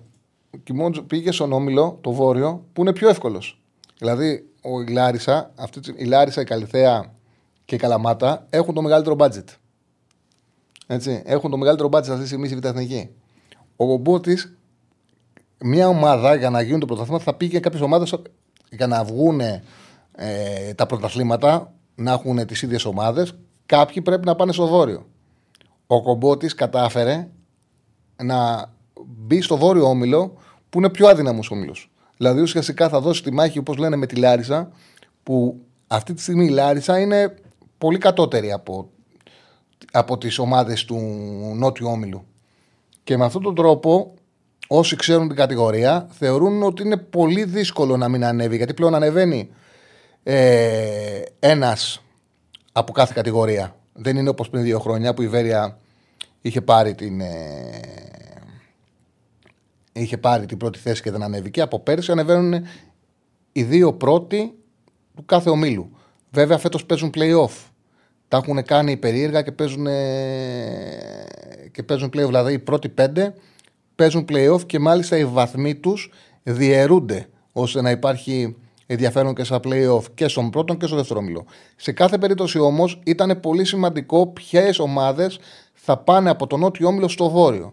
Και κατάφερε ο κομπότης και πήγε στο βόρειο όμιλο και όλοι λένε ότι πάρα πολύ δύσκολα θα χάσει την άνοδο. Για τον Γιωβάνοβιτς, αν θα ανανεώσει, μου στείλει το μήνυμα. Ο Γιωβάνοβιτς πάντα κάνει συμβόλαια για ένα χρόνο. Ε, πάντα κάνει συμβόλαια για ένα. Δεν κάνει για παραπάνω χρόνια ο Γιωβάνοβιτς στον Παναθηναϊκό. Το ίδιο έκανε στην Παρσελόνα και ο Γουαρδιόλα. Έκανε μονοτέ συμβόλαια. Τα ανανέωνε. Τώρα σε τι λειτουργεί διαφορετικά. Και νομίζω ότι φαίνεται όσες φορές δεν έχουν χρειαστεί να κάτσουν και να συζητήσουν. Όσες φορές έρχεται το καλοκαίρι, ο Αλαφούζος με τον Κοβάνοβιτς συμφωνούν και ανανεώνουν. Δεν ε, έχει μπει ποτέ σε κρίση τέτοια η σχέση τους. Θεωρείται δεδομένο και ο Γιωβάνοβιτ είναι ευχαριστημένο στο Παναναναϊκό. Ο Αλαφούζος είναι ευχαριστημένος στον Γιωβάνοβιτ που να κάτσει να μπλέξει τώρα με προπονητές. Οπότε δεν θεωρώ ότι θα υπάρξει τέτοιο θέμα για τον Παναθηναϊκό. Έτσι. Δεν το πιστεύω, δεν πιστεύω θα έχει τέτοιο πρόβλημα. Αλλά είμαστε πάρα πολύ. Είναι πάρα πολύ νωρίς ακόμα για να μιλάμε για το καλοκαίρι, να μιλάμε για ανανεώσεις. Κάτσε να φτάσει το καλοκαίρι. Κάτσε να είναι ο Γιωβάνος το καλοκαίρι. Ποτέ δεν ξέρεις το ποδόσφαιρο. Παιδιά, οι κουβέντες που γίνονται Εδώ τώρα είμαστε μια εκπομπή η οποία έχουμε ξεκινήσει 18 Αυγούστου και περίπου δύο μήνες. Αν θυμηθείτε τις κουβέντες που κάναμε τέλη Αυγούστου, δεν έχουν καμία σχέση, καμία σχέση με τις κουβέντες που γίνονται σήμερα. Σε πολλά θέματα, σε περισσότερες ομάδες. Αλλάζει η πραγματικότητα. Αλλάζει στο ποδόσφαιρο. Αλλάζει με ένα περίεργο τρόπο. Αν είναι ο Ντε Μπρόιν ο καλύτερος χαφ όλων των εποχών στην Πρέμιερ, δεν μου αρέσουν αυτά των όλων των εποχών, γιατί κάθε εποχή έχει την, ε, το ποδοσφαιρό της, έχει τη λογική της, έχει τα θέλω της. Ε, των, των σύγχρονων χρόνων, ναι, είναι ο πιο καλός ε, χαφ. Των σύγχρονων χρόνων. Αυτό είναι, αυτό είναι σίγουρο, αυτό είναι αδιαπραγμάτευτο, δεν μπορεί να το αφισβητήσει κανένας. Πώς πήγε το Πολ στο μπάσκετ, πού κλείσαμε, να βάλουμε κανέναν άλλο; Ε, αυτή τη στιγμή με 40% ο κόσμος έχει αποφασίσει ότι θα περάσει μόνο ο Ολυμπιακός στο Final Four. Ακολουθεί με 23% ότι θα περάσουν και οι δύο στο Final Four, αλλά ότι θα αποκλειστούν και οι δύο από το Final Four. Υπάρχει δηλαδή ισοψηφία σε αυτό. Και θα περάσει μόνο ο Παναθηναϊκός στο Final Four, μόνο 14%. Ναι, ωραία. Τι σκέψου κανένα από να βάλουμε. Το κλείνω αυτό. Κλείστο, ναι. Κλείστο. Πώς ψηφίσανε. 650. Ωραία. Τώρα ψηφίσαν 650 άτομα, έχουμε 200 like. Εντάξει, ντροπή, ντροπή. OK, okay, κλειστό. Ε, καλά κάτσε να μείνει ο Μπρινιόλη που κάναμε έγκλημα που δεν τον ανανέωσαν. Εντάξει, δεν είναι απλά τα πράγματα, δεν έχουν κάνει κανένας έγκλημα. Ο Μπρινιόλη θέλει να παίξει ομάδα της ΕΡΕΑ, παιδιά. Να το ξέρετε αυτό. Και τώρα που βγαίνει ο Παναναναϊκό ε, Europa League, θεωρώ δύσκολο να μείνει. Γιατί θεωρώ δύσκολο να μην βρει ομάδα να παίξει βασικός στην ε, Συρία. Ποιοι θα ανέβουν Τι; Ποιοι θα ανέβουν αλφαεθνική Ποιοι θα ανέβουν β' αλφαεθνική. Ναι. Κοίταξε, ένα όμιλο είναι Λε, Λάρισα και Λεβαδειακός. ΑΕΛ και Λεβαδειακός στον ένα όμιλο και στο άλλο είναι, θα ανέβει ένας και ένας. Δύο θα ανέβουν, οπότε βάλει και στο άλλο είναι Καλαμάτα και Καλλιθέα. Που είναι οι πιο πιθανές ομάδες να ανέβουν. Αλλά είναι και ο Ιωνικό, OK. Okay. Είναι και ο Ιωνικό. Βάζω αυτές τις τέσσερις λοιπόν. Λάρισα, Λεβαδειακός, Καλαμάτα, Καλλιθέα. Ναι, OK. Okay. okay. Λοιπόν. Τι έλεγα, κάτι έλεγα. Ε... Για τον Πρινιόλ που θέλει να Α, ναι, για τον Πρινιόλ. Ο Πρινιόλ θέλει να πάει στην Ιταλία να παίξει βασικό σε ομάδα. Αν βρεθεί μια ομάδα πρώτης εθνικής που θα του πει το καλοκαίρι ότι θα είσαι ο πρώτος φανοφύλακας, ο Πρινιόλ θα πάει να υπογράψει εκεί, να το γνωρίζετε. Αν τώρα το καλοκαίρι, παρά τα πράγματα που έχει κάνει στην, ε, στην Ευρώπη. Παρό, ε, παρόλο το ότι θα προέρχεται από μια εκπληκτική χρονιά που θα τον έχουν δείξει στο Europa League. Δεν βρεθεί η ομάδα της Χέρεα να του πει ότι σε παίρνω για πρώτο, θα μείνει στο Παναθηναϊκό. Αυτή είναι η ιστορία. Δηλαδή, και γι' αυτό το λόγο, μακάρι να κάνω λάθος για τον Παναθηναϊκό. Έτσι, μακάρι να κάνω λάθος. Εμένα αυτή είναι η πληροφόρησή μου. Γι' αυτό το λόγο δεν περιμένω να κλείσει νωρίς αυτή η ιστορία με τον Μινιόλη. Τώρα, αν καταφέρουν στον Παναθηναϊκό να του κάνουν ανανέωση και πούνε ότι του βάλουν ένα πάρα πολύ ε, χαμηλό, μια πολύ χαμηλή ρήτρα όπου, για να πάρει κάποια λεφτά και ο Παναθηναϊκός μέχρι ένα 1,5 εκατομμύριο και τη δεχτεί ο Μπρινιόλη, αυτή είναι άλλη συζήτηση. Αλλά να ανανεώσει και να είναι δεδομένο ότι θα παραμείνει και την επόμενη χρονιά, θεωρώ ότι αυτό θα γίνει. Δεν θα είναι μια απλή ιστορία για τον Παναθηναϊκό. Λοιπόν, ε,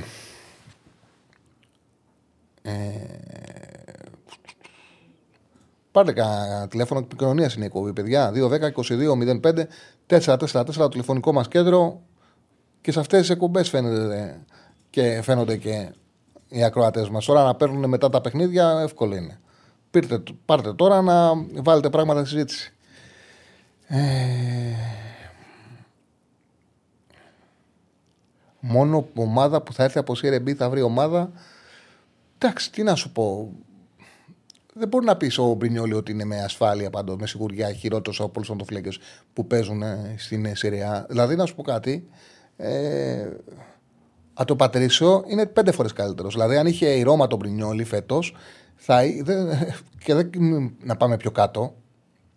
Πάμε στο υψηλό επίπεδο. Αν είχε η Ρώμα φέτος τον Μπρινιόλη, θα είχε 4-5 βαθμούς παραπάνω. Θα ήταν στην Εξάδα. Δεδομένα. Ε... Από τη Λέτσε δεν ήρθε ο Μπρινιόλη.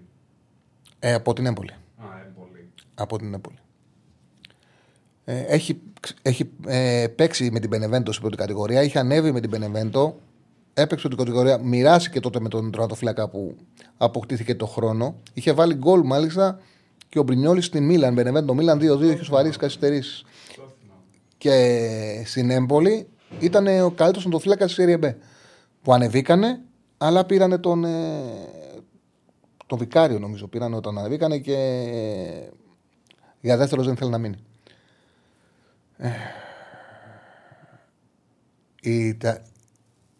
οι Ιταλοί Τσάρλι έχουν τους καλύτερου οντοφυλάκε παγκοσμίως. Ναι, βέβαια. Έχουν πολύ καλού οντοφυλάκε και γνωρίζουν τη θέση. Δηλαδή, ο Σορεντίνο, ο οποίος έκανε μεγάλη καριέρα στην Ιταλία, από προσόντα, δεν ήταν κανένας ψήλο οντοφυλακά, δεν ήταν. Ε, Όμως ήξερε πολύ καλά τη θέση. Έχουν αυτό οι Ιταλοί. Ξέρουν καλά τη θέση που παίζουν. Ξέρουν καλά τη θέση του οντοφυλακά. Ε... Όχι, δεν έχω καμιά ενημέρωση για τις ανανεώσεις στην ΑΕΚ. Δεν έχω, αλλά νομίζω ότι και αυτή την εποχή δεν ασχολούνται και οι ομάδες με τις ανανεώσεις. Τώρα είμαστε μέσα στο. Είμαστε μέσα στην πίεση των αγώνων, παίζουν πρωταθλήματα, παίζουν Ευρώπη. Δεν είναι τώρα αυτή η κατάλληλη εποχή για να κοιτάνε για ε, ανανεώσεις. Ε, μετά του άλλου η Γερμανία έχουν κορυφαίου ονοφυλάκε. Πιστεύεις ότι ο Πάουκ μπορεί να χτυπήσει το πρωτάθλημα; Για να πάρει. Ασφαλώς μπορεί και να το χτυπήσει. Έχει ένα σπουδαίο προπονητή ο Πάουκ. Ο Πάουκ έχει κιόλας ότι είναι μια ομάδα που εξελίσσεται. Δηλαδή, βλέπουμε ότι πόσο καλύτερος έγινε ο Κουλεράκης φέτος. Ε, έβαλε ένα χρόνο Κωνσταντέγιας που ακόμα έχει πράγματα να δώσει. Δηλαδή, ο Κωνσταντέγια δεν δείχνει ότι έχει περισσότερα πράγματα να προσφέρει από αυτά που έχει προσφέρει μέχρι τώρα. Αυτό είναι ξεκάθαρο. Και από εκεί και πέρα, ε, ο Ζήφκοβιτς φαίνεται ότι μπορεί να κάνει φέτος την καλύτερη σεζόν από πλευράς ε, αποτελεσματικότητας ε, στην καριέρα του από τη μέρα που ήρθε στον Πάοκ. Πάντα ήταν καλός ο Ζήφκοβιτς. Όμως φέτος φαίνεται ότι μπορεί να κάνει με διαφορά την καλύτερη του, την πιο γεμάτη σεζόν στον Πάοκ. Και ο Ντεσπόντοφ έχει να δώσει πράγματα δεδομένα που ακόμα δεν έχουν φανεί. Δηλαδή δεν έχει μπει ακόμα στην ομάδα του Σπότο. Δηλαδή έχει να περιμένει ο Πάουκ πράγματα.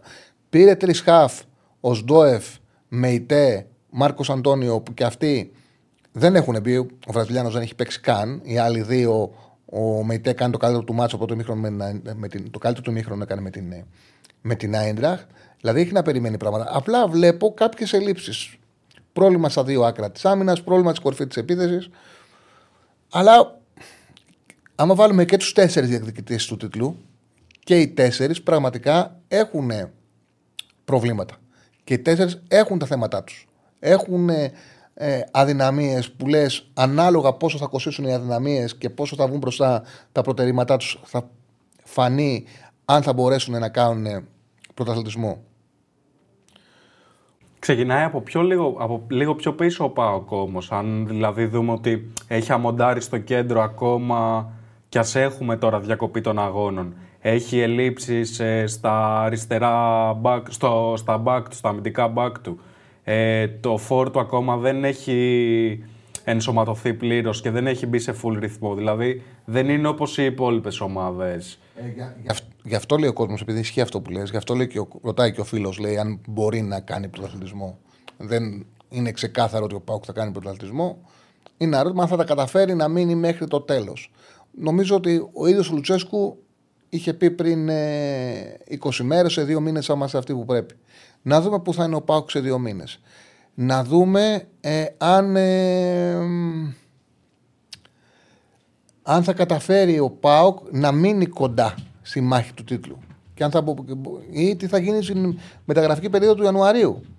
Γιατί, για παράδειγμα, ο Ολυμπιακός θέλει ένα κεντρικό αμυντικό τι θα πάρει το Ολυμπιακός στον Ιανουάριο; Ο Πάοκ, αν δεν τραβήξει ο Σαμάτα και είναι πολύ πίσω σε αποτελεσματικότητα σε σχέση με τον φόρ της ΑΕΚ, με τον φόρ του Παναναναϊκού του Ολυμπιακού, τι θα κάνει ο Πάοκ, θα πάρει φόρ; Τι θα κάνει με το δεξιάκρο τη άμυνας ο Πάοκ, θα πάρει παίκτη; Δηλαδή είναι πράγματα τον Ιανουάριο, επειδή και οι τέσσερις ομάδες έχουμε φέτος δηλαδή την τύχη να είναι τέσσερις ομάδες όπου είναι καλές. Αυτό που λέω συνέχεια είναι ότι είναι, όταν είναι καλές οι ομάδες, αυτό το οποίο συμβαίνει είναι ξέρεις και ποιες είναι οι αδυναμίες τους. Είναι, γίνονται ξεκάθαρες. Όταν δεν είναι καλές οι ομάδες, οι αδυναμίες τους είναι πολλές και είναι ένα χαοτικό πράγμα που δεν ξέρεις από να το πιάσεις. Επειδή τώρα είναι ξεκάθαρες οι αδυναμίες, τον Ιανουάριο θα φανεί ποια ομάδα ίσως πάρει πλεονέκτημα η ομάδα που θα κοιτάξει να τις καλύψει και που θα καταφέρει να τις καλύψει. Για παράδειγμα, ο Παναθηναϊκός πέρσι το πρωτάθλημα το έχασε επειδή τον Ιανουάριο δεν πήρε τον χάφ που του έλειπε. Δεν πήρε τον χάφ του έλειπε. Τον... Άμα έκανε μια μεταγραφή καλή τον Ιανουάριο, είναι πολύ πιθανό να άντεχε. Ή αν κάλυψε τον Αϊτόρ που τραυματίστηκε και δεν βρήκε τα γκολ από κάποιον εξτρέμα, από κάποιον άλλο ποδοσφαιριστή. Δεν έγινε τίποτα από αυτά και δεν χάσε ο πράγμα Παναθανικό.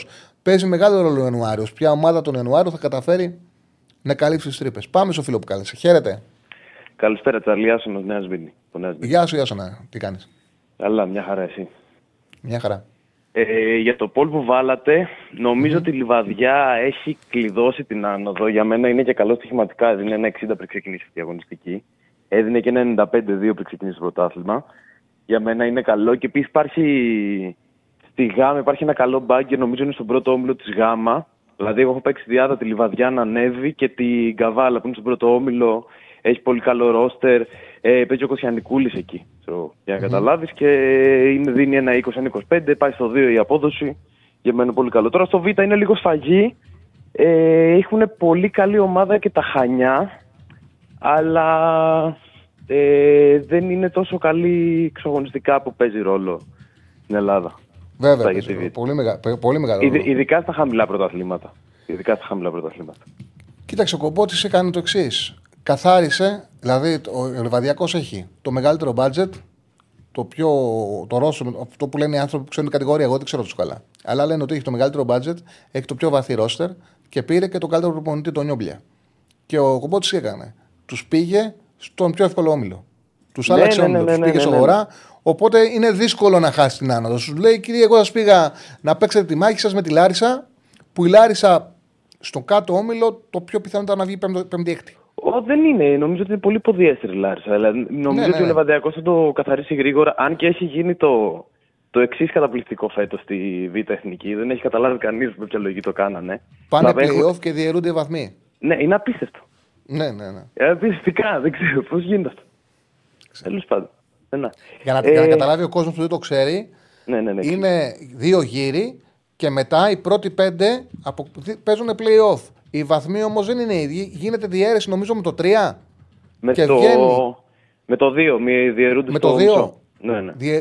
Κόβονται στη μέση οι βαθμοί για να είναι πιο κοντά η απόσταση και κάνουν καινούριο πρωτάθλημα. Και μετά θα έχει μαγείες. Τέλος πάντων.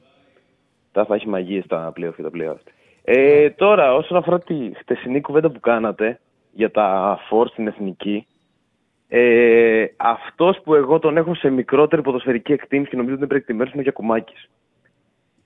Δηλαδή έχει κάνει δύο καλές σεζόν στην Ολλανδία που δεν μετράει. Δηλαδή, όποιος επιθετικός πάει στην Ολλανδία κάνει καλή σεζόν. Δεν είναι κριτήριο ακριβώς. Εντάξει, μετράει, αλλά OK, okay, καταλαβαίνω τι. Ε, παιδί μου, ενώ ότι. Μετράει, ναι. Δεν ανέβηκε 10 κλάσεις στα μάτια μου Γιακουμάκης επειδή έκανε δύο καλές σεζόν. Αυτή την έννοια το λέω προφανώς. Μια χαρά παίχτης είναι.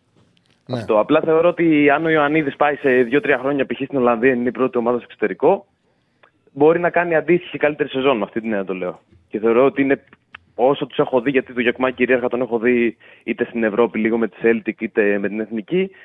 Π.χ. ο Ιωαννίδης είναι και πιο βοηθητικός για την ομάδα στα υπόλοιπα στη σημεία του παιχνιδιού. Ε, και έχεις πολύ δίκιο για το Δουβίκα ότι είναι ο μόνος από τους φόρ που έχουμε που μπορεί να παίξει σε διάδα στο πλάι. Να βγαίνει έξω, όχι σαν τον Ιωαννίδη να βγαίνει εκεί στο ναι, 9,5. Ναι, ναι, ναι. Δηλαδή, εγώ, κοίταξε να δεις και εγώ, εγώ αν είχα να πάρω μια απόφαση, θα κόβα το Γιακουμάκι. Και ο λόγος που θα που να τον. Ε, και επειδή είναι στην Αμερική, έχει να κάνει μεγάλο ταξίδι, αλλά και επειδή ο Δουδίκα από τους τρεις είναι ο μόνος με διαφορετικά χαρακτηριστικά. Αλλά θεωρώ ότι δύο φόρτσε εθνικής για βασική είναι ο Παυλίδης και ο Ιωαννίδης. Εκεί δεν έχω πρόβλημα. Ο, ο προπονητής θα διαλέξει αυτόν ποιον θέλει. Okay. Ε, από εκεί και πέρα ο τρίτος διαφορετικά χαρακτηριστικά έχει, έχει ο Δουβίκα. Να παίξει και δεξιά. Ναι, ναι, ναι, ναι συμφωνώ. Και είναι και πιο γρήγορος. Δηλαδή, κάποια στιγμή θες να βάλεις δύο, ο ένας πρέπει να είναι ταχύς, να είναι γρήγορος. Ο Παυλής με τον Ιωαννίδη και οι δύο έχουν μάθει να παίζουν με πλάτη. Έχουν μάθει να παίζουν με πρόσωπο στους παίκτε του. Οπότε διαφορετικά χαρακτηριστικά για να κάνουν δίδυμο έχει ο Δουβίκα. Θα τον έπαιρνα εγώ τον Δουβίκα. Τέλος πάντων. Ναι, τέλος πάντων. Ε, αν και νομίζω ότι ο Δουβίκας είναι ο μόνος φορ ο οποίος όταν είχε ξεκινήσει ο Πογέ την προσπάθεια στο. Πώς τα λένε, πώς το λένε αυτό που παίζαμε, όχι conference, που βγήκαμε πρώτοι. Κόλλησα. Στο Nations League. Όταν είχαμε ξεκινήσει την προσπάθεια στο Nations League και, τη, και τα φιλικά, ο Δουβίκας ήταν ο μόνος ο οποίος τότε τον καλούσε και δεν του είχε δώσει τίποτα. Δηλαδή και από ό,τι φάνηκε πήγε και μπετόναρε ένα γκρουπ 22-23 παιχτών. Ε, ναι, μωρέ, πιθανότατα. Κοίταξε να δεις. Γι' αυτό το λόγο δεν μπορεί κάποιος, αυτό λέω συνέχεια, ότι έχεις να διαλέξεις από τέσσερις επιθετικούς καλούς. Δεν μπορείς για όλες τις αποφάσεις να κάθεσαι και να τις ξεψυρίζεις και να του κουνάς το δάχτυλο. Όχι, γι' όχι. αυτό- Γι' αυτό επιλέγω να μιλάμε για τα ακραία πράγματα. Γι' αυτό Το, με εγώ το μένω μόνο στο εξοργιστικό είναι Φορτούνι. ο Φορτούνης. Και είμαι Ναι, και ναι. Παναθηναϊκός, ενώ ότι Ναι, ναι. είναι ο πιο ποιοτικός παίκτης που έχει η Ελλάδα τα τελευταία 10 χρόνια. Συμφωνώ μαζί σου. Όπως για παράδειγμα, ότι εγώ θα ήθελα να, αλλά, να ψάξει να βρει μια άκρη με τον άξονα. Να ψάξει να βρει μια άκρη με το κουρμπέλι Σιώπης, να βάλει κανένα από τους παίκτες που δεν έχουν, που δεν είναι βασικοί στις ομάδες τους, όπως ο Γαλανόπουλος, όπως ο Αλεξανδρόπουλος, που μπορούν να δώσουν καλά χαρακτηριστικά. Όμως δεν μπορείς να απαιτήσει από έναν προπονητή να κάνει αυτό που έχεις στο μυαλό σου και κάτι το οποίο δεν είναι. ε, δεν έχει ασφάλεια, δεν έχει σιγουριά. Δεν λέμε ότι τώρα δεν βάζεις αυτόν που είναι μέγεθος, που έχει κάνει αυτό, αυτό, αυτό. Τώρα εδώ φαντάζεσαι ότι μπορεί ένας άλλος παίκτης να παίξει καλύτερα. Ο καθένας Ναι. έχει, άμα ήταν έτσι, να κάναμε την 11η της Εθνικής με ψηφοφορία. Δεν γίνεται. Σωστό, σωστό. Ε, βέβαια, ο Κουρμπέλης νομίζω έχει να παίξει από τον Αύγουστο, το Σεπτέμβριο. Δηλαδή, Ο όταν Κουρμπέλης- κλείστηκε την προηγούμενη φορά, πάλι ήταν σχετικά ενεργός για κάποια μάτια και τώρα είναι και πάλι πάγκο. Ναι, και θέλουν να τον δώσουν. Ε. Και ο Κουρμπέλης, από ό,τι θυμάμαι, από ό,τι διάβασα, δεν συμφωνήσε με την ομάδα που ήταν να τον δώσουν. Και έχει τα θέματα του. Δεν πήγε στην. Ε... Ένας από τους παίκτες του Παναθηναϊκού που αποφάσισε να φύγουν, που δεν ε, έκαναν καριέρα μακριά από τον Παναθηναϊκό. Γιατί για πάρα πολύ καιρό, θα το πω και δεν είναι. Ο, το ξαναλέω, δεν έχουν να κάνουν με τα παιδιά. Γιατί ο Κουρμπέλης τίμιος ήταν, ό,τι μπορούσε να κάνει, έκανε. Ε, και, και παίζει όσο μπορεί και τραυματισμούς είχε και έκανε και προσπάθεια πάρα πολλές φορές για να βοηθήσει την Και ομάδα. βελτιώθηκε και μετά τον τραυματισμό. Έβαλε στοιχεία που δεν Όμως, είχε. κάποιοι παίκτες, επειδή ο Παναθηναϊκός για πάρα πολλά χρόνια ή που λειτουργούσε, ήταν κάτω από το πραγματικό του μέγεθος, ε, έκαναν καριέρα και έγιναν, ε, απο, απέκτησαν οντότητα μεγάλη επειδή παίζαν στον Παναθηναϊκό. Αλλά στον Παναθηναϊκό στην πράξη παίζαν επειδή ο Παναθηναϊκός δεν ήταν ανάλογος με το πραγματικό μέγεθος του συλλόγου. Ναι, ναι, αυτό είναι αλήθεια. Και Συγγνώμη, αυτό Σωτήρη. φάνηκε όταν φύγανε, όπως και ο Δόνης, ο μικρός, όταν φύγανε δεν μπορεί και άλλοι παίκτες και τα νέα τα παιδιά που δεν εξελίχθηκαν, όταν φύγανε από τον Παναθηναϊκό που δεν μπόρεσαν να κάνουν την καριέρα τους. Ναι, αυτό είναι αλήθεια. Δηλαδή, οι μόνοι που είχαν τότε την προοπτική να είναι βασικοί μέλος του rotation τέλος πάντων σε κάθε περίπτωση στον Παναθηναϊκό είναι ο Μπουζούκης, ο Χατζιωβάνη. Ο Κουρμπέλης, μια χαρά παίκτης είναι να τον έχει για δεύτερο εξάρι. Ε, αλλά ναι, και εγώ θεωρώ ότι δεν ήταν τόσο τραγική απόφαση να τον αφήσει ο Παναθηναϊκός το καλοκαίρι. Ε, α, ναι, για την κουβέντα για την εθνική. Το Σιώπη Κουρμπέλης είναι πολύ βαρύ, ρε γάμο. Δηλαδή δεν, είναι, δεν έχει και κανείς με μεταφορά μπάλα. Δηλαδή δεν είναι και καλή με τα πόδια. Είναι και δύο σκληρά αμυντικά χάπ. Είναι αυτό. Δηλαδή αυτό είναι το πρόβλημα. Δεν είναι σαν το Πέρεθ Κουρμπέλης, ρε γάμο, το που τουλάχιστον ο Πέρεθ μπορεί να έχει μεταβίβαση στη μακρινή. Τέλος πάντων. Ναι, και ε, επειδή ήταν πολύ σημαντικό αυτό, ο Κουρμπέλης στο 8 εκμεταλλευόταν το ότι είναι πιο κάθετος και πάντα και περιοχή. Το ναι, εκμεταλλευόταν. ναι, ναι, ναι, ναι, ναι. Μόνος Ναι, αυτό. γιατί, είχε ο, γιατί ο Πέρεθ είχε άλλα χαρακτηριστικά, είχε τη μεγάλη πάσα, είχε τη σίγουρη μεταβίβαση, έπαιρνε την μπάλα τα στόπερ. Ένα πρόβλημα που είχε η εθνική μας είναι ότι όταν πιέζονται από τον αντίπαλο, δεν υπάρχει το εξάρι, το οχτάρι να την πάρει την μπάλα και να τη μοιράσει σωστά. Δεν υπάρχει ούτε ο Σιώπη να το κάνει αυτό, το Κορμπέλης. Και αυτό φαίνεται όταν ε, υπάρχουν ομάδες που παίζουν σε ένταση. Ναι, σωστό. Τέλος πάντων, καλά να είναι ο Γαλανόπουλος και ο Αλεξανδρόπουλος, γιατί αυτό το δίδυμο είναι και σύγχρονο και με πατήματα και καλό αμυντικά. Αν είναι καλά τα παιδιά, καριέρα να κάνουν. Το. Σε ευχαριστώ πάρα πολύ, φίλε μου. Και εγώ να είσαι καλά, για χαρά. Έβαλε μια γραμμή. Πάμε, πάμε, Σόφιλο. Χαίρετε. Πήγαμε. Χαίρετε. Καλησπέρα. Έλα, Τσάρλι. Έλα, φίλε μου. Καλησπέρα, Νίκος από Κέρκυρα. Έλα, Νίκο. Ο, ο Ναβαγωσός. Ναι, το κατάλαβα. Χθες πήρες νωρίς και εκεί μου γέμισε τις γραμμές κατευθείαν. ε, ναι, Χθες βγήκα, εντάξει, περίμενα κάτι, ε, λίγο παραπάνω σήμερα. Ναι, Ε, έχει γίνει συνήθεια τώρα στο σχόλιο να σε παίρνει, είναι η ώρα τέτοια ψυχολογία. να παίρνεις, να παίρνεις.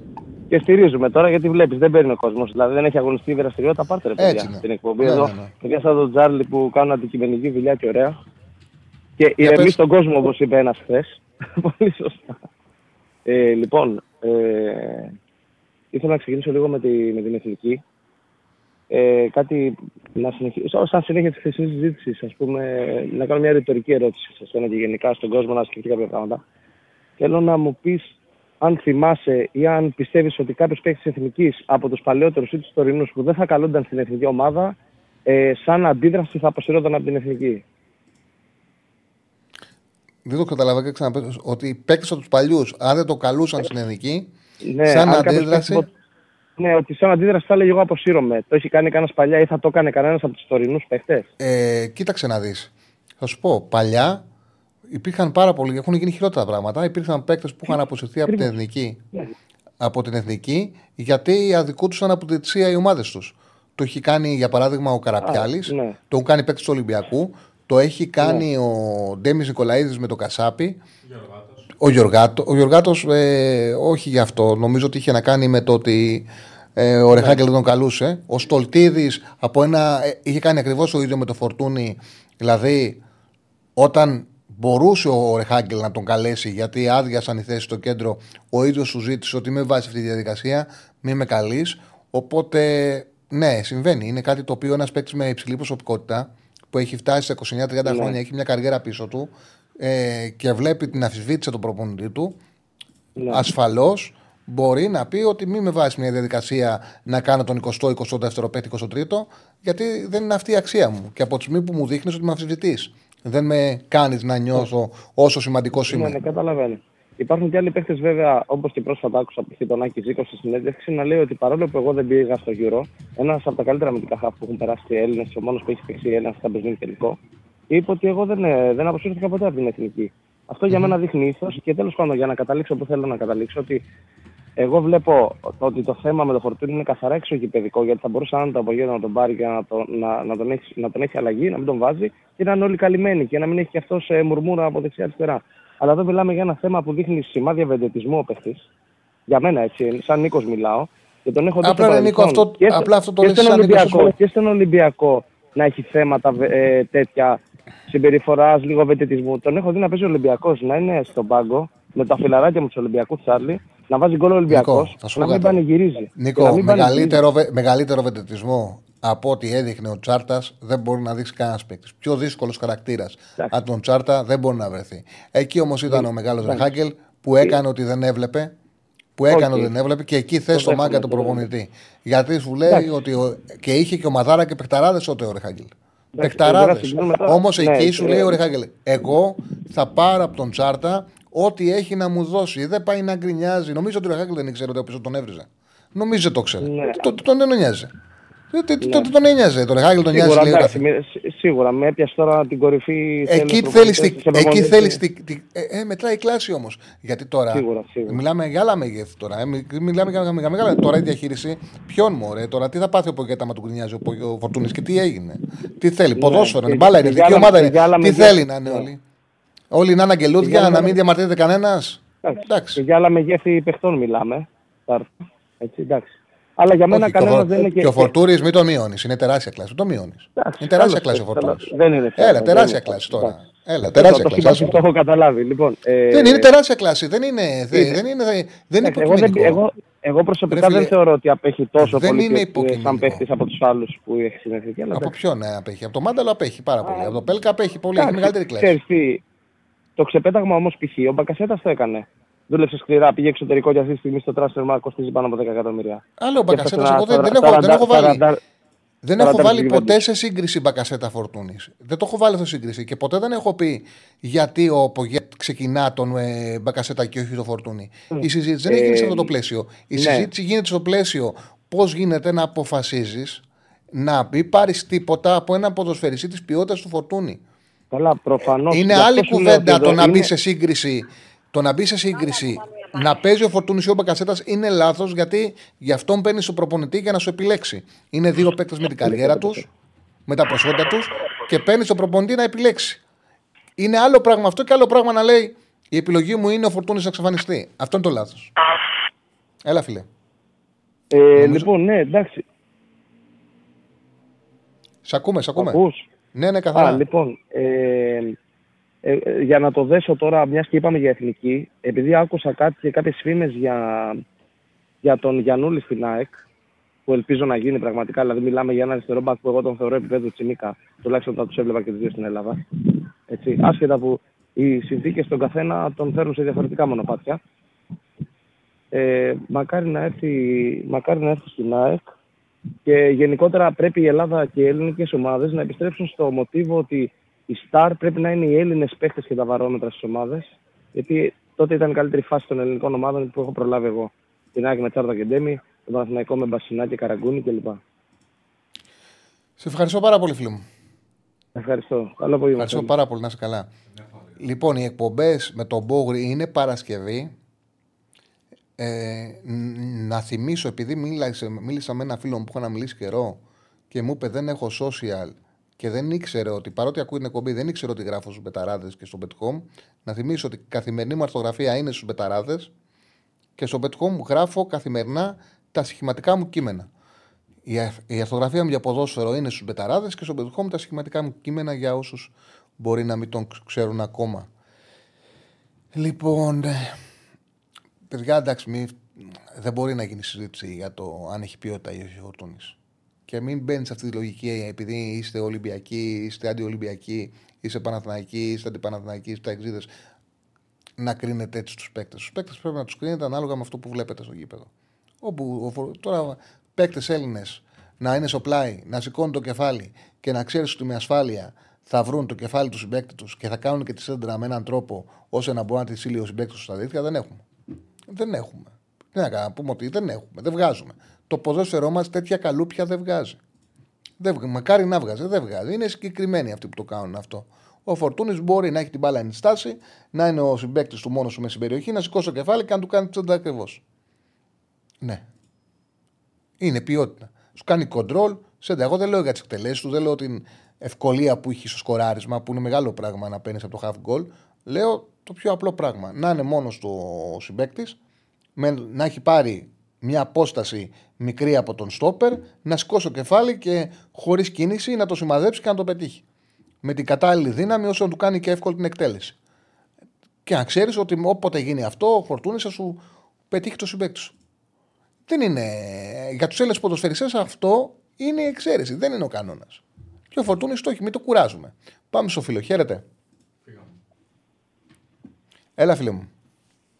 Καλησπέρα. Γεια σου, Τσάρλι. Γεια σου. Κώστας από Θεσσαλονίκη, Παοκτσής. Γεια σου, Κώστα.